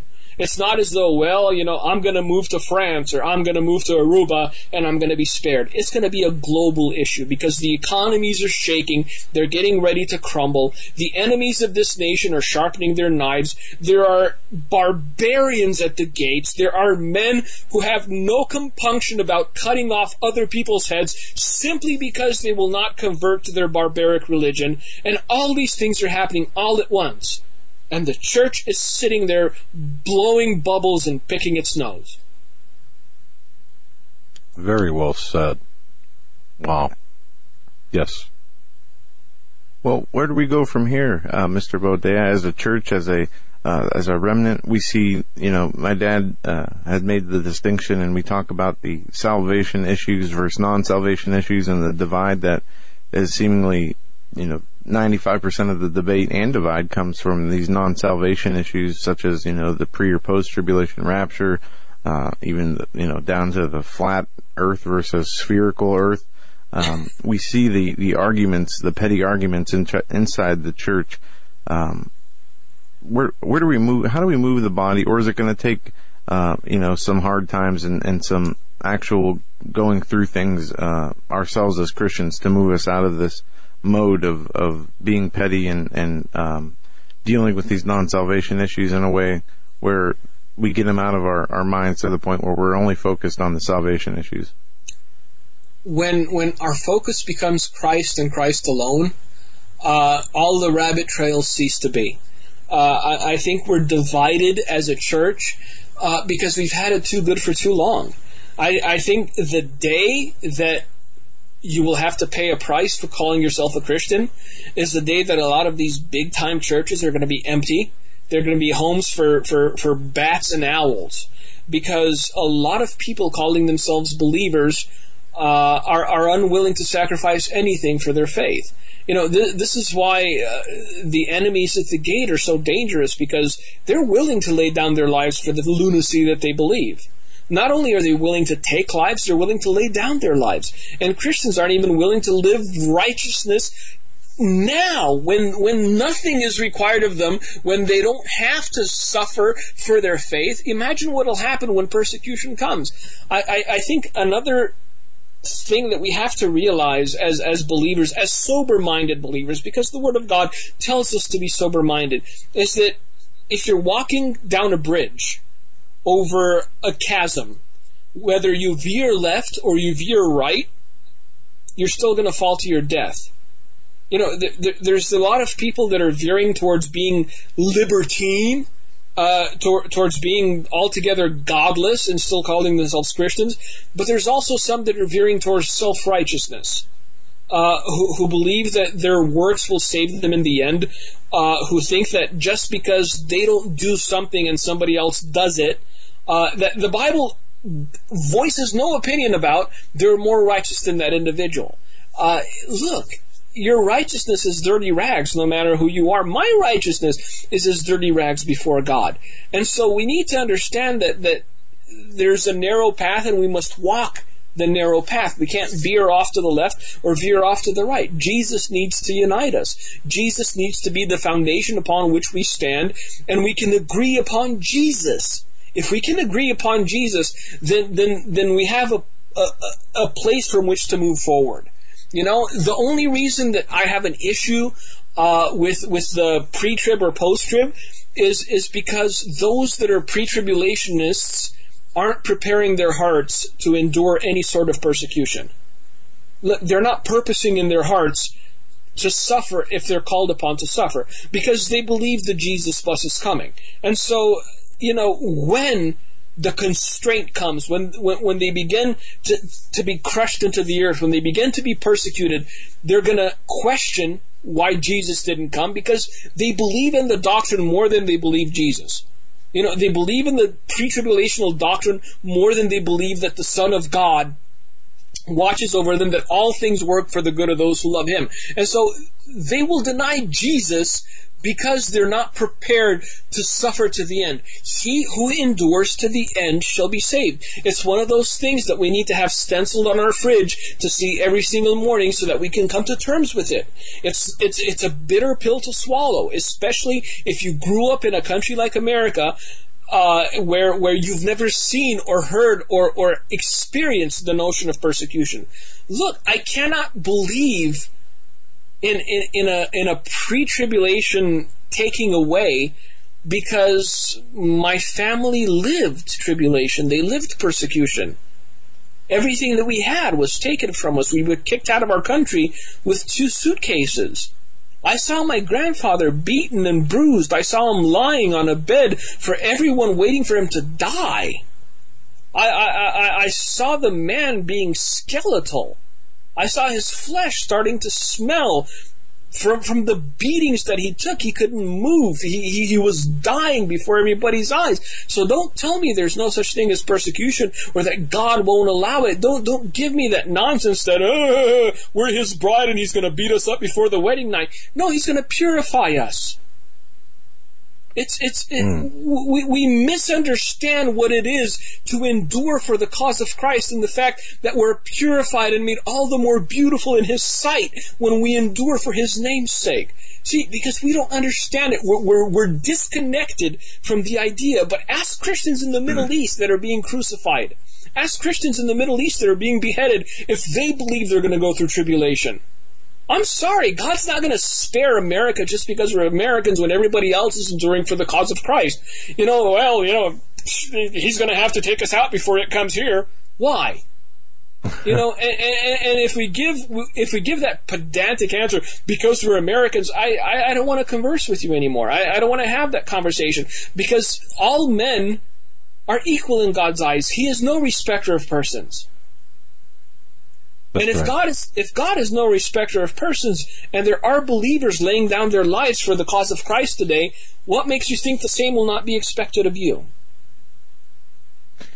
And, and that brings me to an interesting, or it, it hopefully brings everyone to an interesting um, realization. I mean, we can, you know, Michael, we can see what's happening here in America, and, and I think Americans, and and to, to a large extent, those people in the West, but Americans specifically, uh, we have, like you said, we've had it for, we've had it good for so long. We've never experienced that persecution, the level of persecution that you, your grandfather, your family had in Romania under that, that communist oppression and tyranny.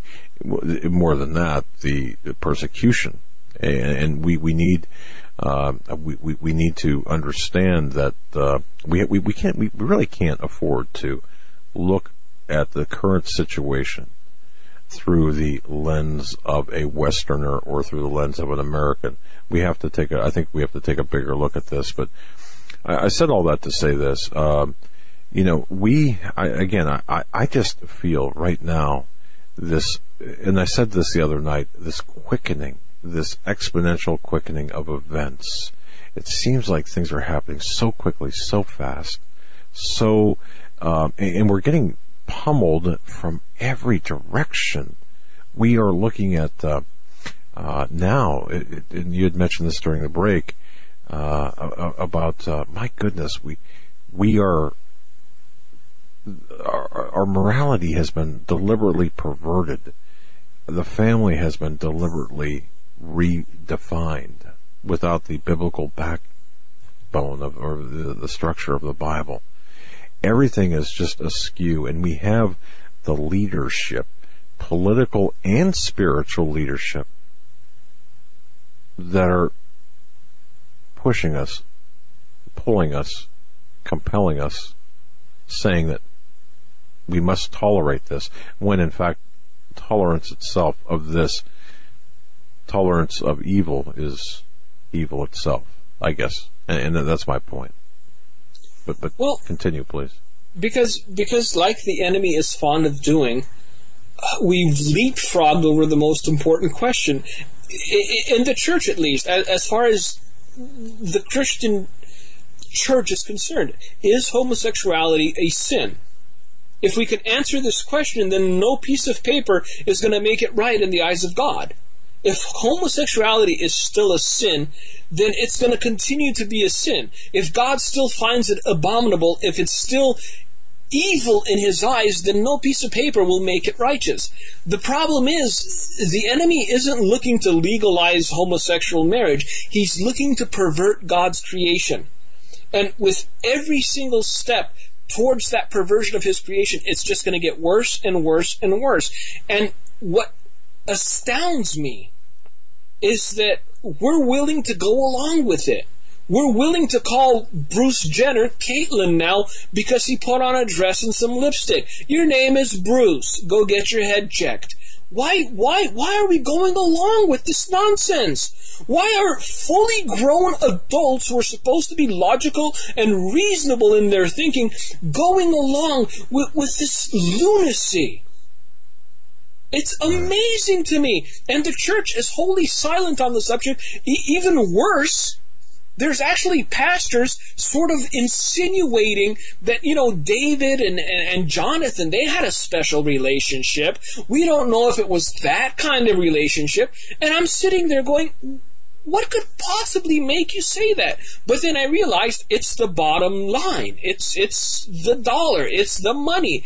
Because they realized somewhere in their research that there's a lot of homosexuals that have disposable income and if you could just throw them a bone, if you can just say something nice, if you can just give them some hope that they can cling on to their perversion and still be okay with God, then that's somebody that they could get behind, no pun intended. You know, and, and so we compromise truth for the sake of baubles. We compromise truth just so the world could wink at us and smile at us and we can get on Larry King and try to apologize for the Word of God rather than defend it.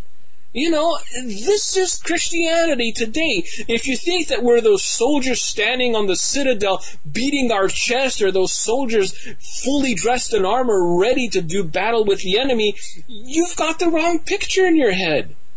We're children. We're spoiled children. We're children who have not appreciated the grace that has been shown us. We are petulant children who keep stomping our feet and, and, and screaming at the heavens for more when God already gave His best, when God already gave His Son. Here we sit stomping our feet, asking for money and asking for fame and asking for houses when God gave us Jesus. It's astounding to me.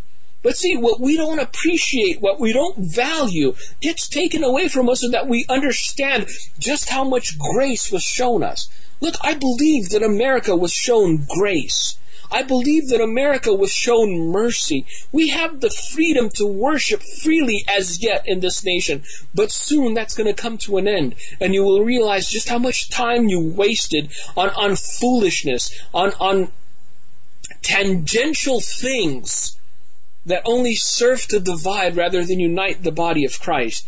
Because honestly, some of the conversations that the church is having don't deserve to be had. With all that's happening, with the darkness encroaching upon everything that is sacrosanct, we shouldn't be having some of the conversations that we're having. I actually had people call me a heretic and tell me that I was going to go to hell because I took Christmas Day off and cooked a chicken for my wife. So there you are. Well, you shouldn't say the word Christmas. I'm sorry I said the word Christmas. The devil's getting his way. Let's stop saying the word Jesus. Let's stop saying the word Christ. Let's stop saying anything altogether. Because somewhere in the Greek or in the Roman, you know, if you say Jesus, that, that it sounds like Zeus, and that's the Greek god, so you have to call him by his Hebrew name now. And all this stuff where I'm sitting there going, what happened to simple worship? What happened to coming together in love and in unity and in fellowship and crying out to God for boldness to do what we must in the face of darkness? What happened to the believers of old, the Church of Acts, where they were threatened with death? They were threatened with death, not with a fine, not with a prison sentence, with death. And rather than abide, rather than go along to get along, they got together and they prayed for boldness to preach the truth. And it says the place where they were shook on its foundations, and the Spirit of God was poured out, and they left that place preaching Jesus. We need that today. We need it in America. We need it in Romania. We need it in the world, man, because the darkness thinks that it can roll over everything, and it's doing it. And so very few people are actually willing to put themselves on the line. So very few people are actually willing to say, I don't care what you take from me. I'm already His. I'm already dead to this flesh. I've got nothing for you to take anyway. So I'm going to preach Jesus until you try to shut me up. And even when you try to shut me up, unless you pull a bullet in my head, I'm still going to say it. Jesus is Lord. Amen.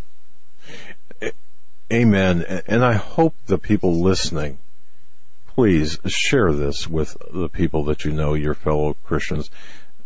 Share this in fellowship and in love because this is so important. And you know, I am, I mean, this message that you are speaking today speaks directly to my heart and I am energized by this and I hope others, and I know others are as well. I mean, it's so much packed into so, I mean, it's just an incredible amount of information.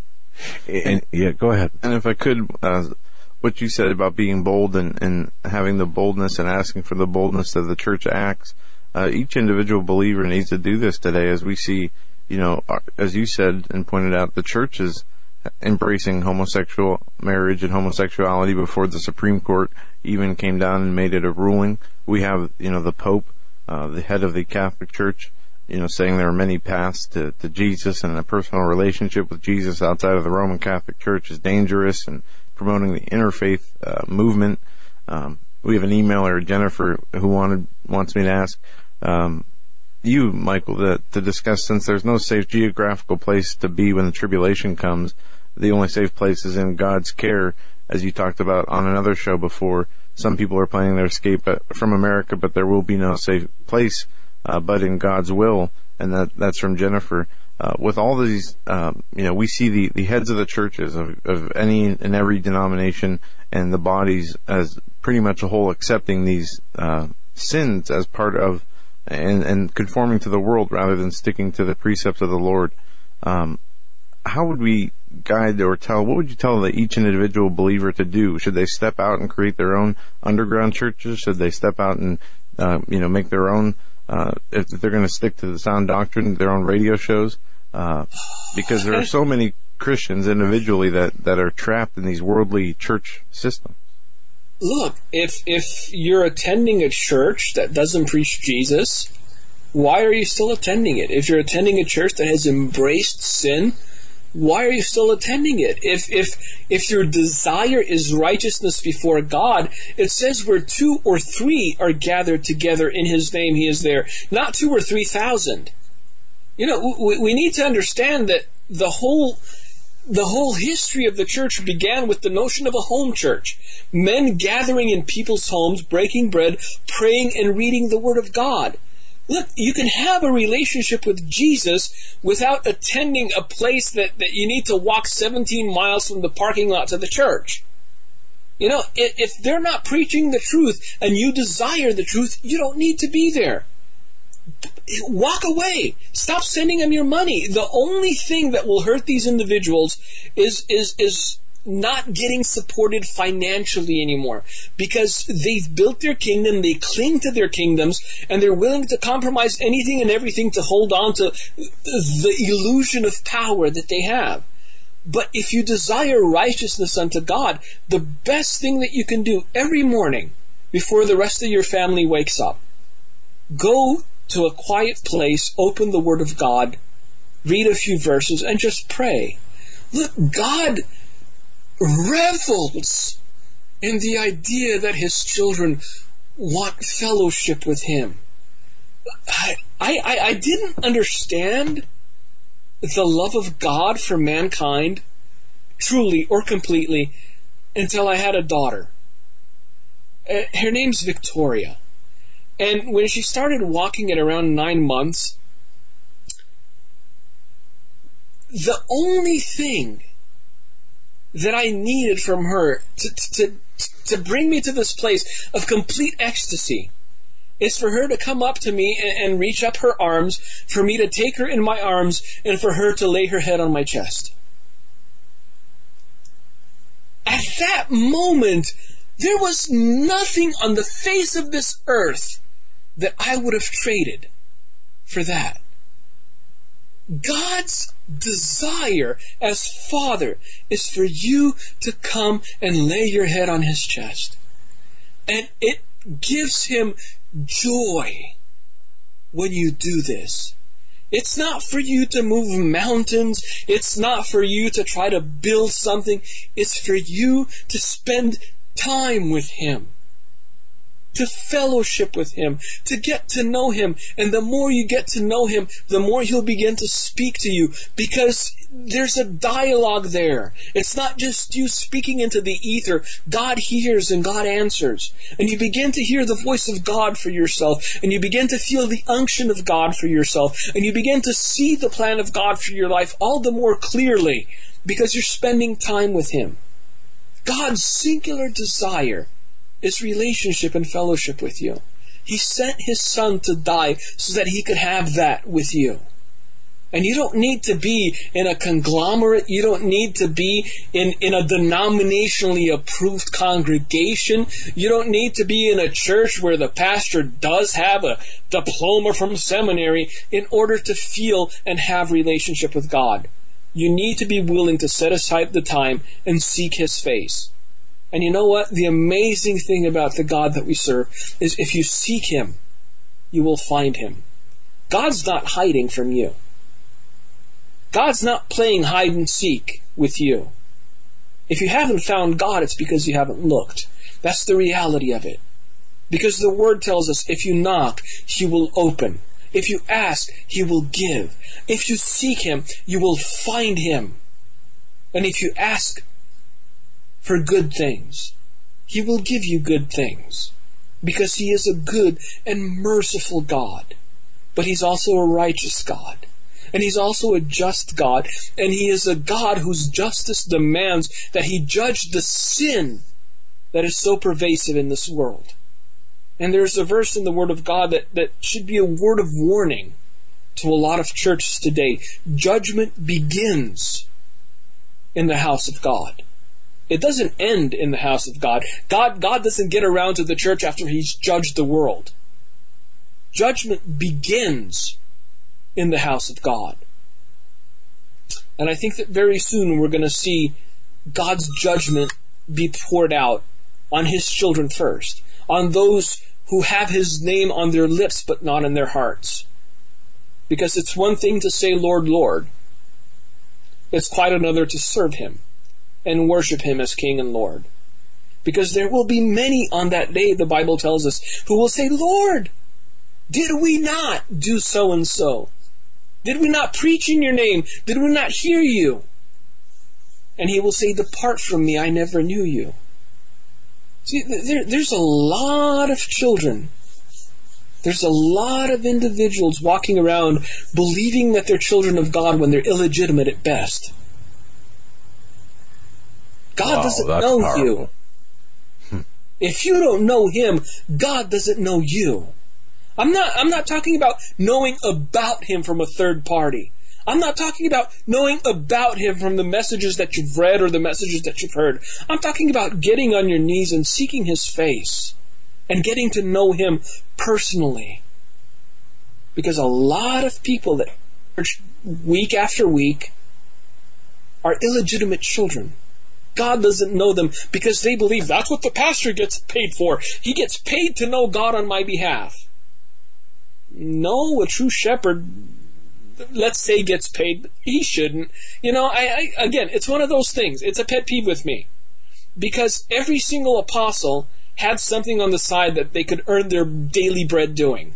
So they didn't have to be dependent on people. So they didn't have to be pressured into changing the message and twisting the message and, and molding the message to suit people's desires. You know, a lot of pastors are slaves of their own success. They've built a ministry, they've built a church, they've got to cush salary, they've got to cush parsonage, and now they have to do the bidding of those in leadership because if they don't speak the things that they like, he gets fired. Look, a, a true man of God will tell you the truth even when it hurts you to hear it. Because he loves you enough to risk his friendship and relationship with you in order to see you in heaven one day and shake your hand. And that's the truth of it. Fantastic. Wow. Uh, uh, We only have about eight minutes left of your appearance with us. You, you've been so generous and so on point and so inspiring and so informative. In the, in the remaining eight minutes, what haven't you covered that maybe you feel led to cover or discuss, or even if it's just, uh, yeah, I mean, wherever you want to take us. The floor is yours. I mean, seriously. All right. Uh, I'm not even sure I could formulate or articulate a question. It's just been so. We've been blessed. I mean, this is fantastic. I, we, I could talk to you for or listen to you for hours. Well, I- I, I think the one thing that's pressing on my heart, I, most of all, is that uh, w- with everything that's been said tonight, I know in my heart, I have to believe it. I know that God still has a remnant. And, and for those that are truly seeking His face, and for those that are on their faces before God, that are cementing their relationship with Him, that are growing their strength, that are growing their spiritual maturity, that are beginning to exercise the gifts, uh, the message that, that, that is on my heart for tonight is don't grow weary. It's it gets tiresome sometimes. I people consider me a young man, but I feel like I'm 85, man. I've been beaten up. Uh, you know the old saying, "Rode hard and put put out wet," uh, because it takes a toll on you. There, you, you can't fight the fight and come out unscathed. You can't fight the fight and not have a few bruises and a few scars. You know, if your armor is resplendent and shiny, I don't trust you very much. Especially if you call yourself a warrior for Jesus. If if if your armor is is bruised and and and if you've got nicks and and there's dirt and there's blood, then I'll call you a brother. because I know you've been in the fight. And for those of you that are clinging to Christ, don't grow weary because it's going to get a lot darker before it gets light. And a lot of you are, are, are going to have nothing to cling to but to Jesus. And the one thing I need to tell you tonight is that Jesus is enough. If you have Jesus, you have enough. If you have Jesus, you have all that you need. Because the world is going to get darker. Believers will become more fractured because deception will make its way within the household of faith and try to divide Christians in ways that, that we can't even imagine right now. And I'm not saying this because I've received revelation about it. I'm saying it because the Bible tells us what the end times will look at will look like. Look, couple that with everything else that's happening in the world, and you need to have fortitude. You need to build up your spiritual endurance. You need to be steadfast in looking to Jesus the author and the finisher of your faith. Don't look to the left or to the right, look to Jesus. And no matter who it is speaking into your life, make sure that they're speaking the words of God. Go and compare their words to the Bible because the Bible is the plumb line. And if what they say contradicts the Word of God, no matter how much you respect them, no matter how much you revere them, although you shouldn't be revering men anyway, walk away. Right. Because men of God don't contradict the Word of God. And that's pretty much the message. That's that's that's what I felt led to talk about because we're going to get tired. It's it's going to be brutal. And the enemy's not going to rest because his desire is to destroy utterly and completely the children of God. But God will always have his remnant. He will always have his children. And those he will strengthen. And those he will reveal himself to. And those he will equip with power. And those will shine like the sun because that's what the Word of God tells us these end times will be. The children of God rising up and shining like the sun. Wow. Folks, our guest since the top of the show, at the beginning of the show, uh, Michael Boldea, in his website, handofhelp.com. That's handofhelp.com. Visit his website. Support his ministry. Uh, check out his newsletter. Check out the photos there. Read the prophetic utterances, the visions of Dimitri Duduman, his grandfather, and of course Michael Boldea himself. And, and look at the content. Check out the Truth Be Told audio. Uh, there's so much enrichment there at that website. There really is. Michael, if I can ask you kind of a, oh, I don't know, maybe a left-handed question, question out of the blue before, before we let you go. Um, maybe this is an unfair question. Maybe this is not a question for the end of the, the program, but we know it's late. We know the visions, the dreams, the information that you have on your website is is bleak. How close are we? How close to that persecution in in this country and all throughout the West? I mean, we're seeing it happen now, but I'm talking about the hammer down hitting the metal, the type of persecution that your grandfather went through. How close are we to that? I, I, I don't mean to be vague, but all I will say is that we're close enough where if anyone's still on the fence about preparing themselves spiritually, uh, they should get to it. Because mm-hmm. when it comes, it will be sudden. It's not going to be a gradual thing. Uh, it, it's not going to be the frog in, in, in the boiling pot of water. Uh, I, I, think the enemy knows that his time is short. And I, I, believe the enemy, realizing that his time is short, is intensifying his plans on, on every level. So when persecution comes, it will be sudden and it will be quick. And, and we need to have prepared our hearts and purposed in our hearts to stand for truth long before that day comes. I, I'm hoping we have another 10 years to preach the gospel. In my heart, I know we don't. So that's that's the answer that I will give. Wow. We want to thank you for coming on, Mr. Boldea, and we will invite you back before the conference. Um, you got an open invitation before or after the conference, and we've received many positive emails and, and thank yous and um, people just saying that uh, your message tonight really touched their hearts and that they uh, w- can't wait to hear you in Dallas. They can't wait to hear you again on our show. And some are even wondering where they can hear you in the meantime, if anywhere. Um, Uh, actually, we Yeah, have it- we have a little thing on Blog Talk Radio every Thursday night at 6 p.m. Central. It's called the Light of Truth radio broadcast. Uh, so that's that's I, I do that every week because I, I like the dialogue with people. We, we we we answer questions, and tomorrow's topic is Chris Chrislam and how uh, the heretics in the church have betrayed Jesus. So it should be fun. Oh, Light yay. of Truth radio broadcast on Blog Talk Radio. Yes, and sir. folks, we uh, broadcast on Blog. Talk Radio. What time is that show? seven o'clock. Uh, Eastern. 6 All right. p.m. Central. Yes. Yeah. 6 p.m. Central, 7 o'clock Eastern. Light of Truth radio broadcast. And folks, uh, since it's on Blog Talk, you can get the iTunes or, or the archive off of iTunes or any podcast application. Mr. Boldea, it's been a pleasure and an honor to have you on the show. Can't wait to speak to you again and can't wait to meet you in Dallas. God bless you and thank you for having me.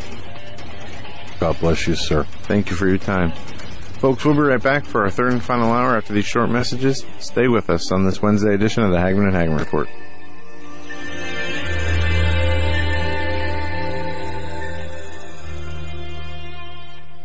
This is the Global Star Radio Network.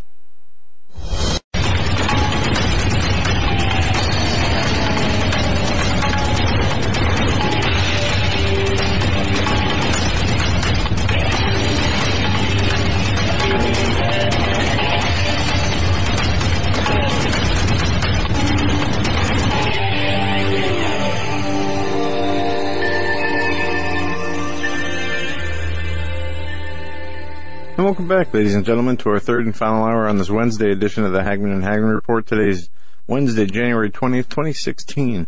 In case you've joined us late, our first two hours, we were joined by Mr. Michael Boldea. He is the grandson of Dmitry Duduman and was his interpreter. And he spent two hours with us sharing uh, incredible message that is very uplifting and uh, timely for this day and age.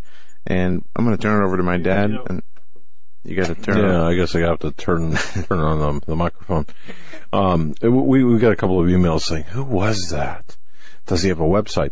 Eh, yes, he does. Eh, And in fact, if you go to Hagmann and Hagmann.com and look at the uh, article there, right below the the, the big um, uh, video um, about tonight's show, it'll lead you directly to his website. His name is Michael Boldea, as Joe said, uh, grandson of Dmitry Duduman, um, handofhelpministries.com. And wow, he's going to be at the Dallas uh, Hear the Watchman conference. So make sure, I mean, just that alone, my goodness. So there you have that.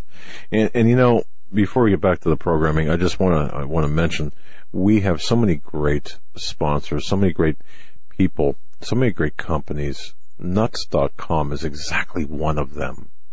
Nuts.com. Folks, as I mentioned earlier, Nuts.com has a special for anyone who hasn't ordered new customers. If you, if you're on the fence thinking about this, go to Nuts.com and enter in the microphone box HH. That's for Hagmann and Hagmann HH. And, and here's the deal with this. Right now, new customers get four free samples to choose from. You, you- can choose from over 50 different options. It's a $15 value when you go to nuts.com and enter our code HH. Again, that's nuts.com, enter our code HH for four free samples with your order. You got to go to nuts.com for full details, and you can spend really a long time there looking through all of the delicious snacks, nuts, dried fruit. My goodness. And you know, the site is so simple to operate. It lets you search, search, exactly for what you're looking for. You can buy by the case or by the pound. They're certified organic, certified gluten free, with or without salt, raw, sugar free. And, and folks, it's a hundred percent satisfaction guaranteed. You can choose from many of your favorites. My favorites, of course, would be the, oh, the dried fruits, for example. Or, or, you know, I, I'm a coffee person. I do like the, uh, they've got 39 different coffees and over 170 flavors. And even if you bake, they've got great cooking and baking goods, almond flour, chia seeds, spices, grains, anything that you want to throw into a smoothie, for example, they've got them. They use only the freshest products from the best suppliers in the world. And just as a point of reference, when I first talked to nuts.com in preparation of, well, talking about how we're going to talk about them, uh, to my surprise, the head nut himself got on the phone, dragged them away from a quality control inspection. That's how hands-on this company is. Family owned since 1929. Folks, right now, go to nuts.com, microphone code HH to claim your four free samples. $15 value with your order. You can't go wrong. And I want to also mention too, um, you know, we are working diligently and, and you're going to be hearing more and more and more about this at Christian Marketplace. We are relaunching that and the people who have stuck with us, God bless you. Thank you. Thank you. And you know something? Oh, how great it will be to have a, a website that, that features Christian owned businesses such as American Survival Wholesale and, and, and, um, healthmasters.com and other, other entities. But, but I gotta just say, you're, you're going to be pleasantly surprised or you're going to see a remake of that shortly. So keep that in the back of your mind. More to follow on that in the meantime, so many things to get into, so much news. Baltic Dry Index, you know, man, folks, if you don't see, if you don't think that we're in trouble, we be in trouble. Okay. A couple uh, hours ago from yeah. BBC, global stock markets fall amid oil rout. Hmm. One of many financial headlines that are talking about the instability of the oil market. I believe it was down below $27 a barrel. Yes, yes. And, and understand that, that, what we're seeing here, this, you know, you have to go back a little bit in time to really understand, um, how this all started. Oh, we, we probably should mention we're opening the phone lines tonight for, if you, if, if you'd like to call in, let's open the phone lines. The number is 844 769 2944. That's 844 769 2944. We're going to be taking calls uh, concerning any news and current events. If you have any comments about our guest tonight, we'll be happy to hear from you about that also. Yeah, I just want to finish my thought on this, on the oil. You know, the, um, while Americans and people in the West rejoice over low gas prices or prices at the pump, you've got to understand what, what, what, what's behind this. This is a, uh, proxy war, an asymmetrical assault against Russia by the West, by the NATO countries, and it started back well, well back uh, during the Arab Spring. What was the Arab Spring about? Well, that was the destabilized regions in the Middle East. It wasn't, it wasn't a spontaneous reaction by uh, you know a guy with a tire who set a tire on fire in Tunisia. Well, that that that that's the narrative that started this, but we are seeing the culmination or the final chapter, or if you're in the sports, uh, maybe the final quarter or the final period in the game here uh, of this realignment of, of, powers. But what we're seeing in terms of the oil prices is an assault against Russia's economy by the West, by the, and I'll say neocons, because that's exactly, you know, following the plan of PNAC and, and other, uh, uh, neocon, if that's the, and I know that word is rather pejorative, but, but you've got to call it as they are. Um, bottom line here, this is an asymmetrical war. Oil is, has been weaponized. The petrodollar, of course, and and now Russia and China are doing an end around of the dollar for oil, and of course our response is to lower the price of oil and to bankrupt Russia because Russia, of course, has a certain the budget, uh, their budgets, and just like our budgets, you've got um, the cost of, of oil, and it's if it goes too low, it affects the budget. Well, in this case, it's affecting Russia's budget.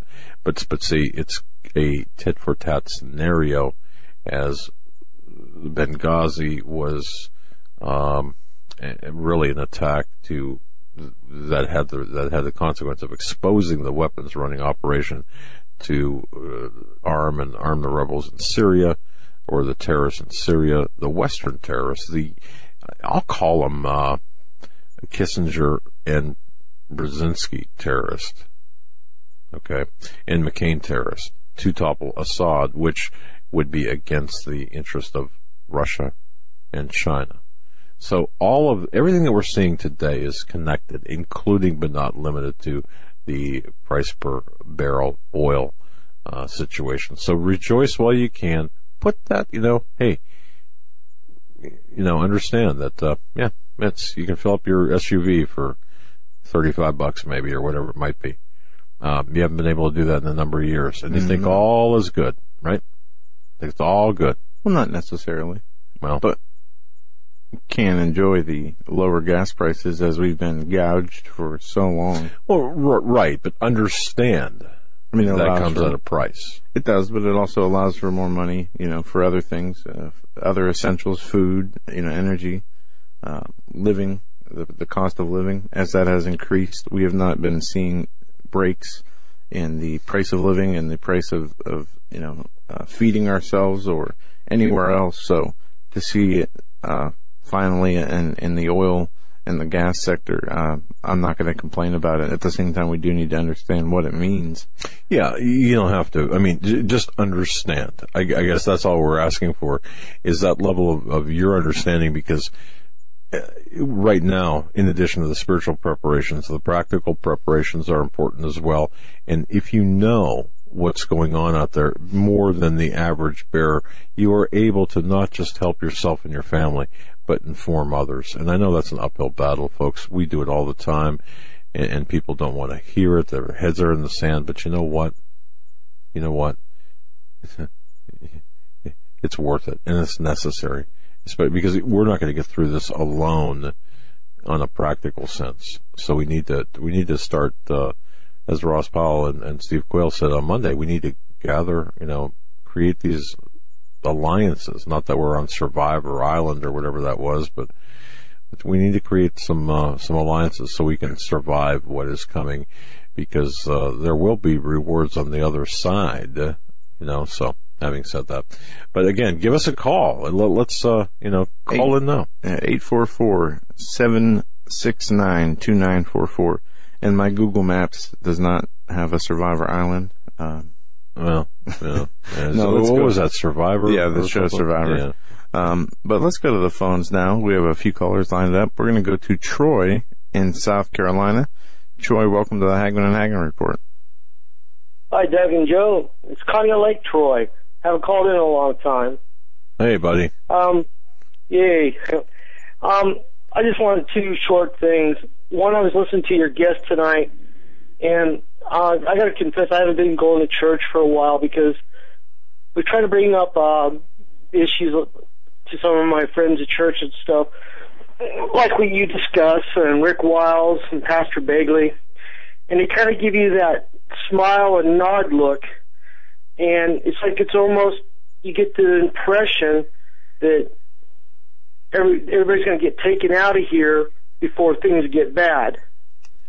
And um, I just finally quit going, and and I'm just trying to stay in the Word, and I'm trying to get back into it again because it's like you listen to everything that's going on, and um, you're not hearing it from mainstream churches. It, it gets hard. And it put. I'm going to be honest with you. It puts a toll on my faith. It's it's like who's nuts? You know, I, I look at myself in the mirror and I go, God, Father, don't they get it? Don't they see it? What, and I miss going to church and worshiping. It's almost like I got to just stay home and and and be in like an underground church. And um, yeah. my go ahead. No, I, I agree with you, and it it does become um, you know uh, I don't want to say draining on on your faith, but it, it you start to wonder uh, why people aren't aren't as a whole or more in, in bigger numbers coming out of the church seeing the same things that we're seeing and aren't being concerned by the same things or um, why the Lord isn't showing them or putting it on their hearts to, to step away from um, certain institutions that are not continuing to do and promote His work. as as they're sanctioned to do, as they set out to do, and why people continue to. Uh, and I think Mr. Boulder, Mr. Uh, Michael from the first two hours gave a great explanation as to what's going on in the church and why uh, we see the um, congregations continue to, you know, uh, the, especially the megachurches continue to hold their, their numbers, and it's because of the justification of, of personal sin. It's like, yeah.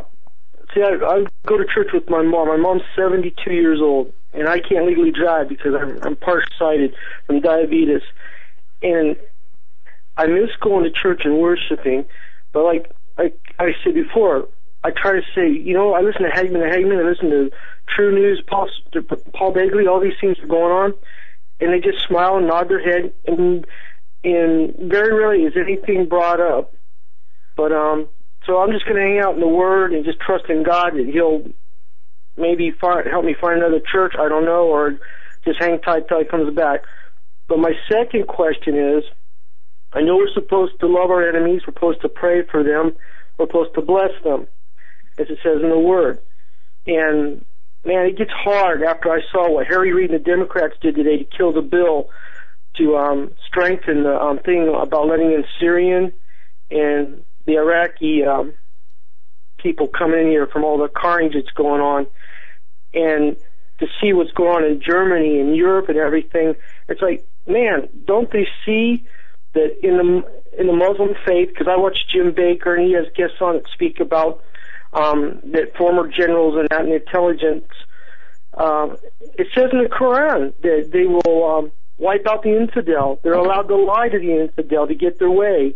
They Sure. um, they can charge you a surtax, and even then they can if they want to kill you, they can kill you. And it's like, my God, don't they see?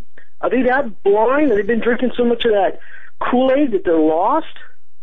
And, No. and, and don't forget, and, and this is not to disparage the act of ostensible act of kindness, but don't forget Ted Cruz and and um, uh, Glenn Beck going down to the southern border, handing out uh, teddy bears and lollipops.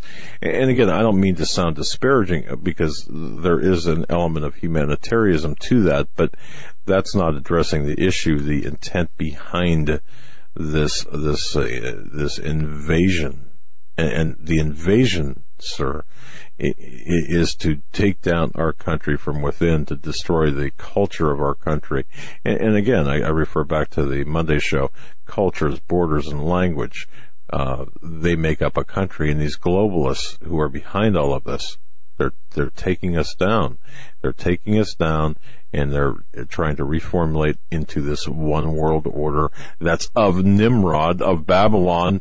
You know, and, and Tom Horn Yeah. talks about this and writes about this, and Paul McGuire, and so on. So you're absolutely right, and it's very frustrating that people don't see what's right in front of their eyes. Yeah, I watched. I'm going to say one more thing. I'm going to let you all go because I know you got other callers. I watched Scott Pelley interview about, I would say, eight young Muslim people. Probably ranges from um, 17 to probably 27. One was a lieutenant in the U.S. Army, and he sat there. And Scott Pelley interviewed and asked him, "Why? What do you think about you joining the U.S. Army?" And he go, he goes, "Well, they weren't quite happy at first because why would you join the military? It's killing your own people." And he replied to Scott Pelley, well, the reason I joined is because U.S. military is so um, diverse on religion and, and that. And I'm going, that is a lie. We can't speak the name of Jesus Christ anymore without getting court-martialed or demoted, yet they promote the Quran and they can pray. So that was a lie. Then he went to another young man, and the young man says, well, our Islamic faith it doesn't tell us to kill people. That's another lie because it says that they're to kill infidels. So you know, I just don't get it, you guys. I just don't.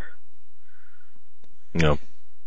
Yeah, and we, I mean, we understand. in the, the, uh, one of the leaders of ISIS years ago said that it would be an invasion. And that, that is exactly what we're seeing today, only packaged as a, an immigration crisis. And we want to thank you, Troy, for, for your call. We're going to let you go and we're going to move on, but you have a, a great evening and thanks for the call. Uh, folks, if you want to get on, on the air with us, The number is 844-769-2944. We're going to go to Stephen in Indiana next. Stephen, welcome to the Hagmann and Hagmann Report. Hey, how are you guys doing? Very well. What's on your mind? What's on my mind? I have a lot on my mind, but I will simplify it. well, um, I want to kind of go along with the, the gentleman that you, uh, that was just on here. Um, I kind of get how he feels. I, I deal with a lot of, um, of my, my friends that are believers who always utilized the uh, notion that we shouldn't forsake the brethren and fellowship or congregation. And my heart's desire is to be around fellowship with people, but I just, there's no significant foundation of a full gospel like a movement of the Lord. And if you try to address any of what, you know, he spoke about, you know, the guy before me, or, or any of you guys, or who you have come on here, it's, it's like you're, you're, you're, you don't speak truth and love, uh, or you're condemning people and who are you to, who are you to speak about this stuff? And then when you try to point it out, you end up get, you don't want to cause strife and envy, but, and you're, you know, you're praying with the Lord because you don't want to be the one who's, you know, in First John, uh, First John it talks about if you don't love your brother, and you're not. I mean, basically, I can't remember exactly, but um, in First John it talked about um, you know not loving your brother, uh, then you don't you're not of God. Basically, that's paraphrasing it. Don't quote me on that. But how do you can you emphasize to me why is it when you speak on or address these very issues, uh, why can't you come across to people? And you know, and it's not like you're trying to forsake people, but when you try to discuss it, you're you're instantly uh, you're instantly brought down. Then you start questioning your faith and questioning, am I am I speaking truth or rather than you, you know you you you know what I'm trying to get at. I'm trying to Yeah, when simplify you- it to yep. the best I can. Absolutely. Yeah, no, we know. when you when you're talking about uh, sound biblical doctrine to uh, people who have belief systems that are that seemingly are Christian and and seemingly believe in Jesus uh, of the Bible, when really they are their own dogmatic beliefs and they have nothing to do with what is taught in the Bible. There's a, a big disconnect between precepts of the Lord and the traditions of men. And sadly, people are, are too often defending traditions of men rather than precepts of the Lord. And this is where the, the arguments and the disconnect comes in. And our, you know, our own little, uh, I, I think Greg Jackson sent us this book, um, A Storm, A Message in a Bottle Yeah, that's from his, from a friend of his. and in, in the introduction, um, it says this, and it's just one paragraph I want to read. He goes on to say, very few persons are genuinely, genuinely willing to reconsider their hardcore positions on arguments of eschatology. I believe with absolute certainty that it is quite impossible to carry on any fruitful debate on any subject of the Bible unless both parties adhere to a functioning standard of interpretative laws through which they are both willing to filter all questions and answers of Christian doctrine. And um, it goes on from from there to explain, you know, uh, how the interpretation of each reader and uh, where they take their belief from there, how that defines um, their belief system, instead of being open to correction from the Holy Spirit through uh, fruitful debates between Christians. Christians don't seem to be open to that today, many of them, or people who call themselves Christians, and this is where we're seeing the problem. you know that that hits the nail on the coffin. I always want to throw in two examples on behalf of that. When you try to discuss one thing with the gentleman that you had on tonight, hit it, hit it, and I'm glad that he specifically stated precisely how I, in my spirit, felt like the pre-trib. It's not about the doctrine of pre-trib. It's the the the failure of what I'm I'm hearing that the common the common denominator between all these Watchmen ministries, uh, be, between your guys' um, uh, platform, the Lord's blessed you guys with, and you know Dr. Michael Lake or Rick Wiles, it's all about leading each individual to Christ, and it's all about repentance, and it's all about working out our salvation through fear and trembling, embracing the love of the Lord uh, and and experiencing His true grace, not this hyper grace, not this hyper love. Like I don't care about the riches of this world, but rather than how is it that I can learn to be sanctified? How to, how can you show, show me how to be obedient? Because in John 15, yeah, uh, well, actually throughout the whole Bible from Genesis to the end, it's all about obedience and commandments. If we love Him, we will do His, com- we will, Mhm. we will abide in His commandments. And that's a hard thing to do, especially with when you try to discuss that. So the, when he talked about the pre-trib, that's one issue. Um, and I'm not trying to take too much time uh, here. I'm going to simplify it. When you go and discuss pre-trib doctrine to somebody, I end up. This is where the conclusion comes down to. We will see what happens in the end. We will. We will see whose plays out. Like their their belief of pre-trib and me believing that you should prepare and for the for just persecution or any tribulation in general, and then you show word, what do you get? You know, instead of rather having to, to debate that, it, it, this, I mean, you know, you emphasize, hey, we, we know, you talk about let's pull down strongholds, let's, let's conduct ourselves. But how can you and I discuss this and we do that if we can't even look at what the word says without having a debate like uh, Greg Jackson, which you said in the introduction, which hit right on the dot on that note. I just I had to express an example personally with no names, but how to dealing with that stuff. Well, you're right on the money, Stephen, with With the uh, love. with the division and the and the uh, different doctrines and, and debates that go on in the church. And we'll just tell you to to, to keep your head high and, and stay in the Word. And uh, thanks for your call. And we're going to move on to our next call. But have a great night. And uh, Yeah. Right on the money. Yeah, thank you, brother. I, I just want to throw out a, a, just a, a important piece of news here.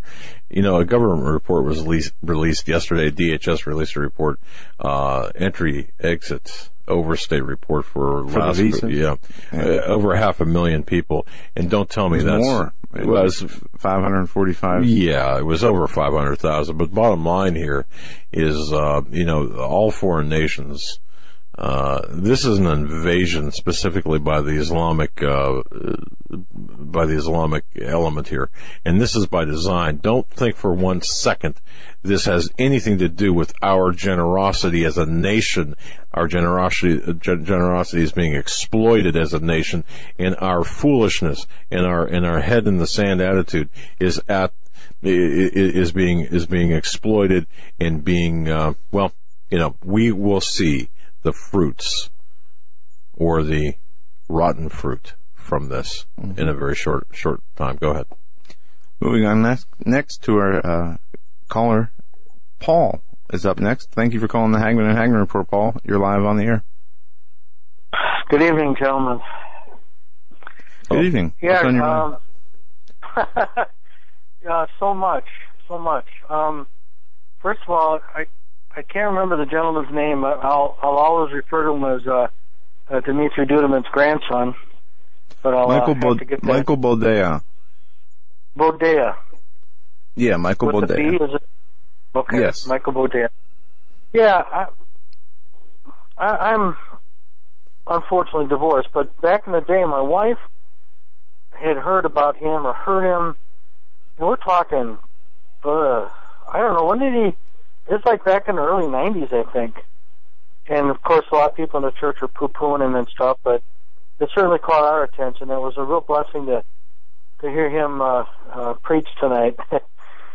and um, it's been a nutty show, uh, a nutty week on on Hagmann, as far as I'm concerned. Uh, two nights How ago, so? just well, uh,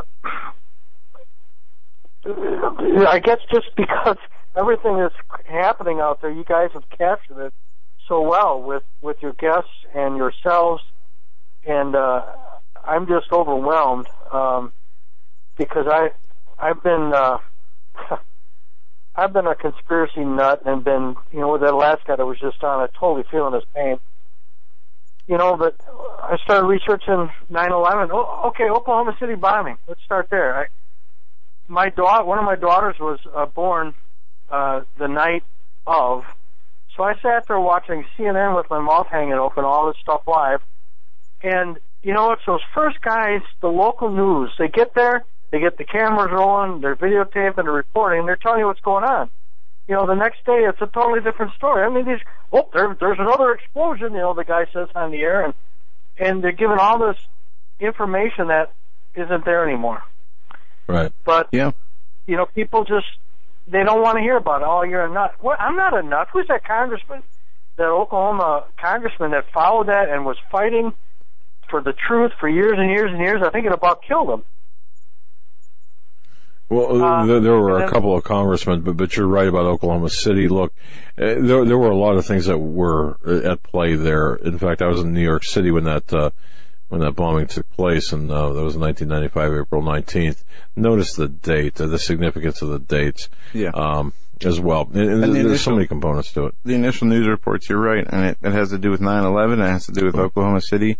Um, Oh, so many yeah. of the live, real-time reports of things that were ongoing. And Jayna Davis wrote the third terrorist, uh, and uh, I, you know, look, you, there's there's things I don't necessarily agree with Jayna on, and she doesn't agree with me on. But one thing that we do agree upon is uh, Joe and I did meet uh, John the uh, well John Doe, uh, number two, the the guy that stepped out of that Ryder truck with uh, with. Uh, Oh, yeah. McVeigh. Okay, and we looked at him square in the eyes in a suburb of Boston, Massachusetts.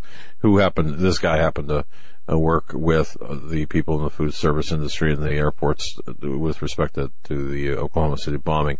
There was an uh, there there was indeed a an, a Muslim component to that. Now, whether or not that was you know peppered and, and facilitated by the um, by the FBI or domestic spy agencies or elements, criminal elements within, that that's a different matter altogether. But the fact of the matter is, nothing, nothing that we've been told about Oklahoma City, about the first Trade Center bombing in '93, and, and about 9/11 has, well, very few facts. Waco, I mean, the, you know, Yeah, it's- Sandy, it's all BS. Sandy Hook. I know, Yeah. I know. And, and, and Um, anyone wants to, anyone who wants to adhere to the, the official narratives of this, God bless you. Go ahead, keep your head up. Your, um, y- yeah, In the sand. yeah, head in the sand. That's better. hey, I, I got a big heavy box in the mail today from our friends at Survival Wholesale with my scratch and dent items. There you go. There you go. Yeah, I don't know how that I don't know how that FedEx guy uh, got that into the house, but uh, he did. um, I, I want to. First of all, it's, it's not scratch and dented; it's scratch and dent. I'm from Wisconsin, and there's all kinds of scratch and dent stores, and uh, typically they're run by Amish, old old order Amish, and uh, Mennonites, and it's a big farming community in central Wisconsin. There's like I could think about six or seven stores right off the top of my head and they get all the stuff that's broken, cased, or dated, or whatever from a big center. I think it's in the Twin Cities, and then they bring their, you know, their big truck vans back and stack their shelves. And uh, I bought a whole pallet of corn with no labels on it for like a buck a flat. A- It was like fifteen There you cents go. a can, or something. I'm telling Yeah, you, man, so- it's a good way to do it. Yep. Yep. it's out there. Um, why? One reason I wanted to call, I, I I I just love to hang out with you guys all night, and I guess that's what I do. But you don't hear what I'm saying. um, uh, until I'm on the phone here, hey, whatever. Uh, so, I have this uh, conspiracy theory. All right. Um, there's lots and lots of Chinese restaurants all over Wisconsin, so I'm assuming they're all over. They're everywhere. union. Yep. And I'm talking, I mean, this, I'm from central Wisconsin, podunk towns, you know, the county seat from the county I'm from is, is like, uh, what is there, 2,400 people in it? That's the county seat, okay? And there's a, there's a Chinese restaurant. You go up to, you know, up north to the uh, next county up, they got two or three. So, these people, I don't think a lot of them are legal. They don't speak any English. They'll have one young person that does or maybe an American citizen they'll have working there. but with all that China's been up to, infiltrating and you know stealing our technology and planting their you know back doors into X-ray machines and all the voting machines and all this garbage they've been up to for all these years, why wouldn't they plant cells of their people all over the United States for such a time as this? I mean, am They I going would, sound like they a did. No, no, no. Enjoy your kung pao chicken, folks. Eh, okay, because you'll you'll be eating that full time soon. Yeah, but And you just, do the math, like the... and you've got tens of thousands, tens of thousands of Chinese. They they could have their SKSs and their AKs in their little apartments or whatever for whenever the time comes. I Yeah, I mean, we we see it with the the uh, the Muslim immigration situation or invasion, uh, depending on on how you want to look at it. But uh, yeah, I mean, who's to say that you know you won't see something like that one day? And um, you know, who knows? Uh, it's an interesting observation, and and you know, one of the many um, threats we have to keep our eye on. And I'll tell you one other thing, and, and then I'll just shut up. But you know, the the original Red Dawn movie with uh, China, uh, I guess it was China, Yeah. right? Yeah, it was the Chinese, among others, the Cubans and such. You know, I looked at that uh, recently. Let me tell you something. You, you get a bunch of spineless sellouts in in our in, in various levels of our government. I'll tell you something. That's not too far off. I don't believe that that's that that's a fiction, or I don't believe that's a stretch to believe that that you've got Not these at all. sellouts. You know, and, I, and I'll tell you, I'll tell you something else. Just folks, be careful who you trust. Be careful who you admit that you've got a, a store of food or a, a, a, a you know, buried ammunition somewhere or whatever. Just be careful, please, because these people will sell you out for a, uh, I don't know, for a nickel. That's just That's an excellent sense. point. Excellent point, Doug. I, I was actually going to mention that. Um, I'm almost uh, pretty much at the point where, you know, if somebody isn't preparing, look at the Anthol Sluggard. I mean, we all, all of us, the Hagmann family, if you will, we're all on the same page with the storm's coming. Well, we better be ready. We better try to get ready because we won't be fully ready. Uh, tonight was a slap in the head, should be a slap in the head to all of us. Like, focus on the most important thing, your Lord and Savior, no doubt. But He's the one that taught us to prepare, right? And our ancestors to prepare, canned food, put up food, and uh, it, it's going to get ugly, and it's just kind of frightening because it looks like it's happening real soon. I appreciate you Amen, guys. brother. Thank you, man. Oh, thanks for the call. And if I can add one thing, you know, the caller said about, you know, being ready and preparing. Let me tell you something, okay? When my wife had her, head, we thought she was having a heart attack. It was 4.05 in the morning and she woke me up. Uh, I happened to, uh, and this is a true story. Okay. I actually was so tired that night, uh, because I didn't get to, I didn't get to bed.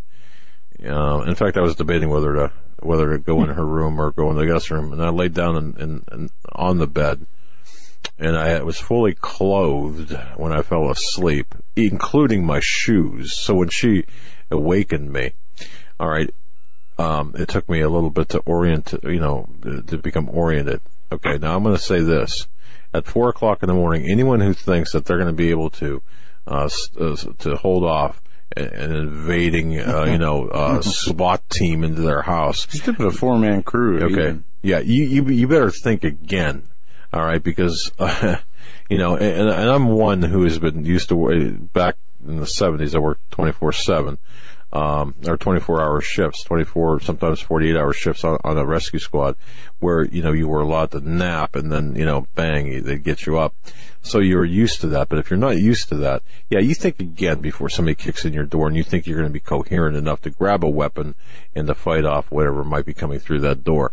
Yeah, you might be lucky, even fully clothed with boots on or shoes on or a tie or, you know, okay, you might get lucky, but the bottom line is 99.9% of the, uh, uh, of keyboard warriors are going to be stunned and, uh, you know, so I don't know. I just thought I'd throw that out there. Yeah, you you brought something to my mind. I want to share with uh, maybe some fence sitters. Uh, Y2K was a was a real threat.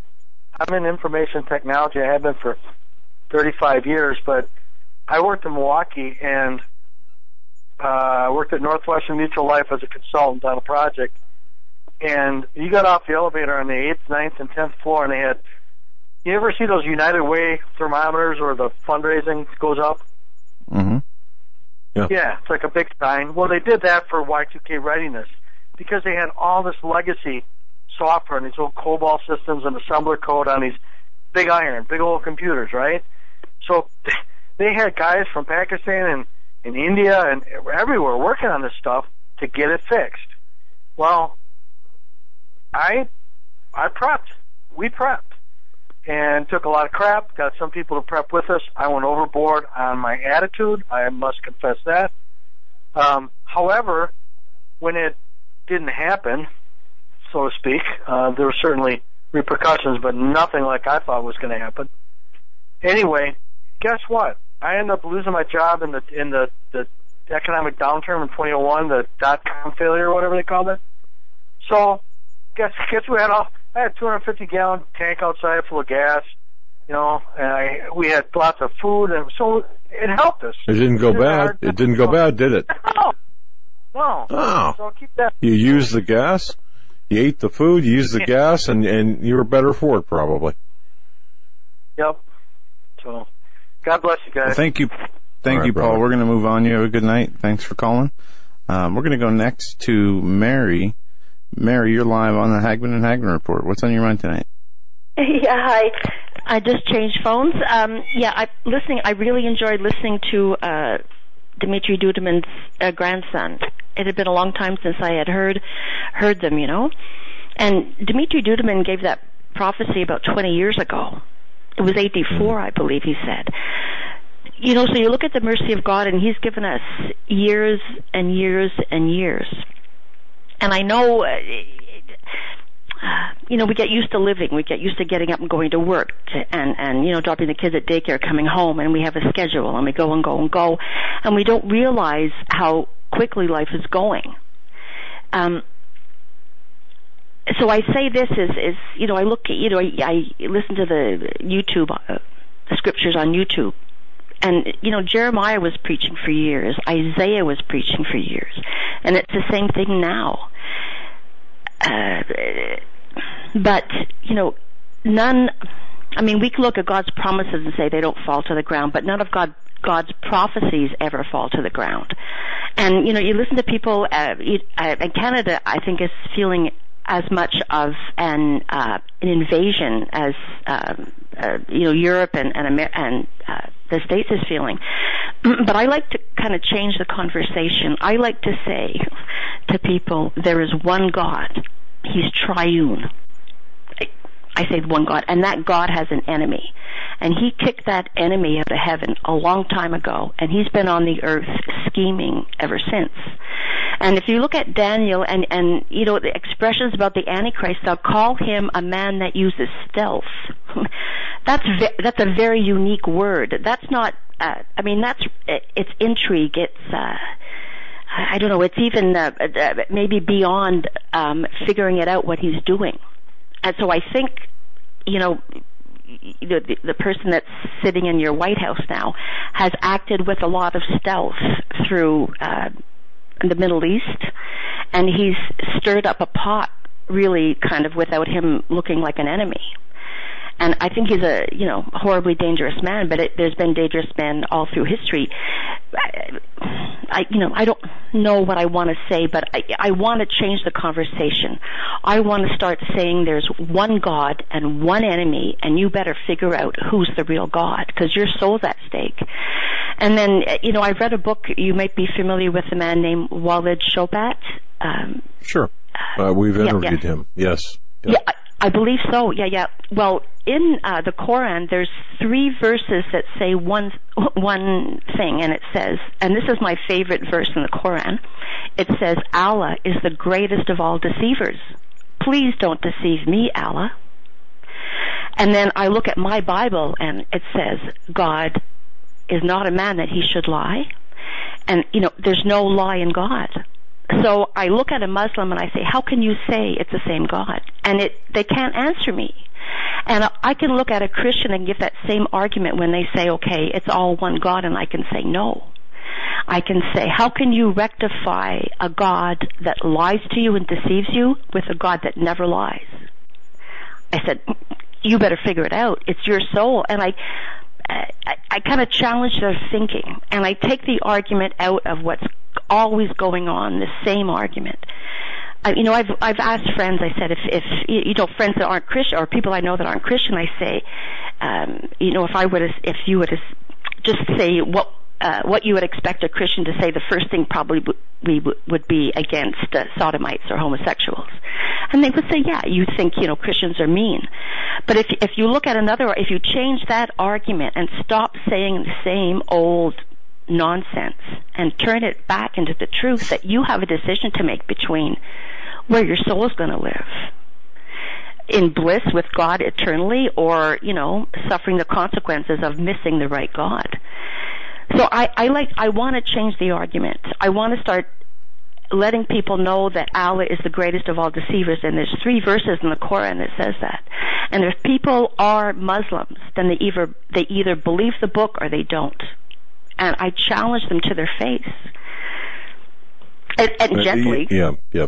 And, and, if, and if I can just j- jump in here, the uh, the the verse that you're referring to is more uh, to, to, be precise. Now it's translated differently in um, from Arabic to English, and there are different mm-hmm. translations. But um, you're referring to uh, a verse that says, "And when those who disbelieve plot against thee, O Muhammad, to wound thee fatally, or to kill thee, or to drive thee forth, they plot, but Allah." Also plotteth, and Allah is the best of plotters. Meaning to say, not, not if you go to context. like, yeah, the, the, now I mean Bible expositors uh, for the Holy Bible will um, interpret verses a certain way that's consistent with the text of the Bible, but in the Quran you have these. I'll just say Quranic expositors who will take mm-hmm. that, you know, and say, well, no, wait a minute, this is it's not meant for evil. It's meant to, the, meaning that he's smarter. Um, uh, for example, you know, so. He's smarter than being deceived. He, he's smart enough not to be deceived. I think that's what they're trying to say. But right. at the same time, it's, it's, it, and I look at that, and that's another argument that they always say. And I've talked to different taxi drivers here in the city that that, are Muslim. You know, when I say that, I I will say that. Well, they'll say, "Oh, it depends on the translation," and I said, "Well, that's funny." I said, "Don't you have a dictionary that you can go to to tell me exactly what that word means? Because I can do that in Hebrew and I can do that in Greek, and it just it." You know, it, it changed the argument because they're always going to say that that's their argument. Their argument is, oh no, you don't understand us. And another one, uh, the thing I like to point out too with with Islam is that they can tell you, oh yes, I'll do this, or you know, I'll be very glad to do this for you, and then they'll turn around and they'll change their mind because they they're allowed to lie to you in order to uh, increase or, or yeah, promote. It's called that's right. It's called yeah, yeah. And, and, yep, and, and, and so how can you? So how can you rely on any truth coming from the mouth of a Muslim if they if you they'll can't. turn around a few years later and yeah right. so there's just no way. Either, I know. So who who do they worship? A God that tells them the truth or a God that tells lies? And I'll put it right back at them because we live in a world that's full of deception. But there is one enemy. He's got many faces. He's got Islam. He's got maybe Hindu because they don't believe in Jesus Christ either. And any religion that doesn't say Jesus Christ came in the body, he died, it's Antichrist. Amen. So you can look at everything else but Jesus Christ and you can say everything's all wrong. And you, you have like a legitimate argument. But you know, it's like I approach people with tenderness and kindness. I approach them not as if I want to change their mind, but I want to get them to think. And sometimes that you can see the light go on in people's faces when you challenge them with something. Well, not challenge, but when you bring their thinking to realize that, hey, something doesn't make sense. And then they begin to question Uh, uh, you know, how do I look at this? How am I going to experience or, or interpret this? And I feel if you could make the light go on in someone's head, that you could make them see everything else, or you could help them to see all the other deceptions that are going on, bit by bit. I, I don't know. I hope for that, you know, but you know, there's people that will always be deceived, and they will be deceived still. Right? right. This is that and, in, and you know what? They love to live in that deception. See, people people are comfortable with deception. They love to live the lie because the lie is a lot more convenient, a lot less hassle, and you can still get your four dollar cup of Starbucks coffee um, yeah, yeah. when you're living that deception. Mary, thank you so much for the call. We got two other callers to get to in the last seven minutes. You have it's a good night. So thank you. Well, sorry, I So- so- you thanks for listening from Canada. You're Yeah. Great, great, great people. We're going to go to Tim and then Randy for our last two calls. Tim, you're up first. You're live on the Hagmann and Hagmann Report. Thanks for holding. How you doing, guys? Yeah, good. You know, you guys, you guys have the best guests, and you have the best callers too. I tell you, the the audience, in you know, you know, sometimes um, more informative than some of the guests. But we're blessed by uh, by Michael tonight. And then the one man who uh, talked about uh, 9/11. Whenever I have a talk talk to people about that, I always say, "How about Building 7? and uh, you know that came down, you know, four o'clock in the afternoon, pancake. Tell me about, about Building Seven. But uh, besides that, I was the Tim that called on New Year's Eve. That uh, somehow I got disconnected and wanted to make Yeah. a prediction about, uh, uh, you know, the new year or whatever. We're going to find out um what the chemtrails are all about. I was standing there on uh, Christmas Christmas Day night. I, I went outside and there was a moon out and there was a crisscross right across the moon of chemtrails. You know, and I go, what are they doing on Christmas doing this? I mean, you know, and then I mentioned it to a few people, you know, in my area and they also saw it. But um I just just wanted to mention that. That's my prediction for the year. But Well, thanks to for get on so noted that in there. So noted. Sure. Yeah. and then I have a compliment to um, to Ted Broer. You know, you're talking about prepping, but you also um, need to have your your body and your health to be you know prepared to. And there's this woman, doctor. Her name is Sherry A. Rogers, and um, she, she's a she's a woman of faith that she believes you know well not believes but she knows that your body is made to be healed, and all you have to do is give it the right nutrients, not not not the right chemicals from from the pharmaceutical companies. And um, last year, I was diagnosed with macular degeneration. I cured Oh, yeah. myself by her advice, and she'd be a wonderful guest. She's always on uh, the Joyce uh, Riley show. Yeah, we've got her. We've got her contact information actually. Um, I know who you're Oh talking my about. God! So I mean, you know, she, you know, she goes into detoxification. You know, we need to detox all the time from all, all the uh, phthalates in our uh, in our water and the fluoride, and goes through all that. But she'd be a great compliment to Ted Broer. And uh, I don't know, Ted said something about he's not going to be in Dallas. There's some kind of uh, something yeah, going, going along yeah, with him. he, he he's uh, no, he won't be in Dallas. Um, but there will be a full lineup there. Uh, so I mean, it's going to be a great The great. schedule actually, it- the- there's been a tentative schedule uh, created, and I'm not sure when that Yeah. will be released, but uh, I know that that Mike and Jeannie have been working on that, and um, it's going to be a great lineup.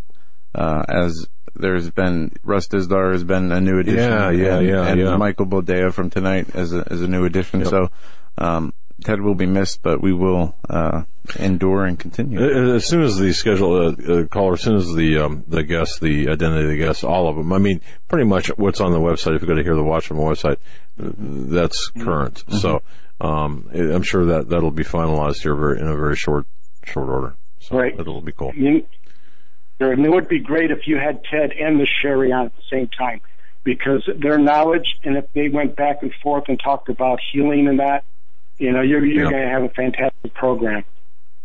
Well, there's so many, and and, and he's he's so knowledgeable about uh, matters of uh, you know.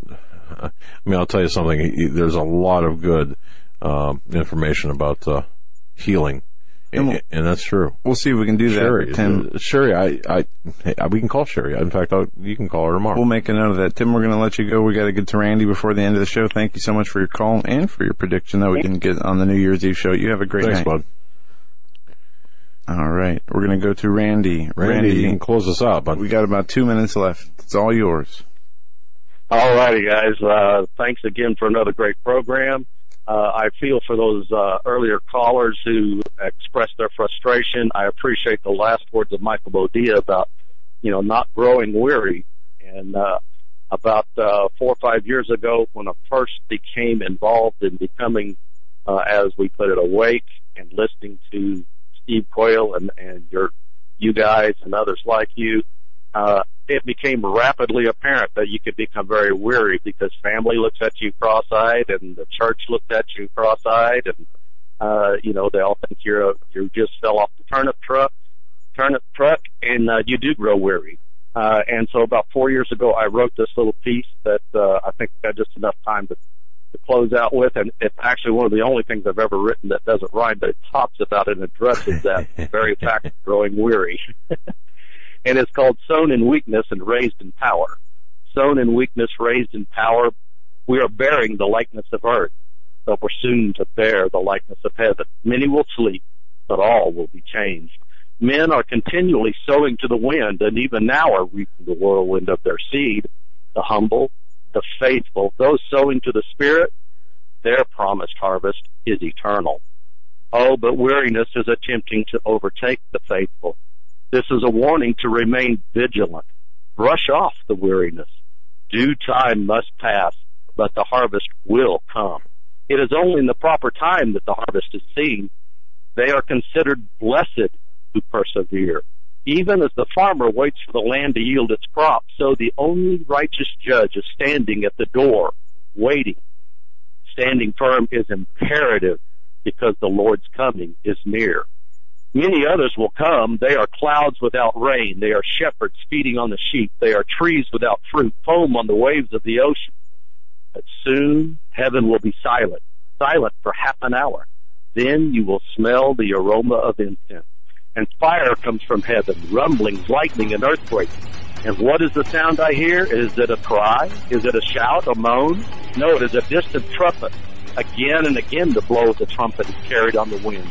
Seven times the sound pierces space and resounds with haunting echo. Hail and fire, the sea turns to blood. Be steadfast. Celestial bodies fall from afar, striking the earth. The faithful are holding on to promises now more than I can tell, and yet even more horrors awake. Awake. It is the reaping of the whirlwind.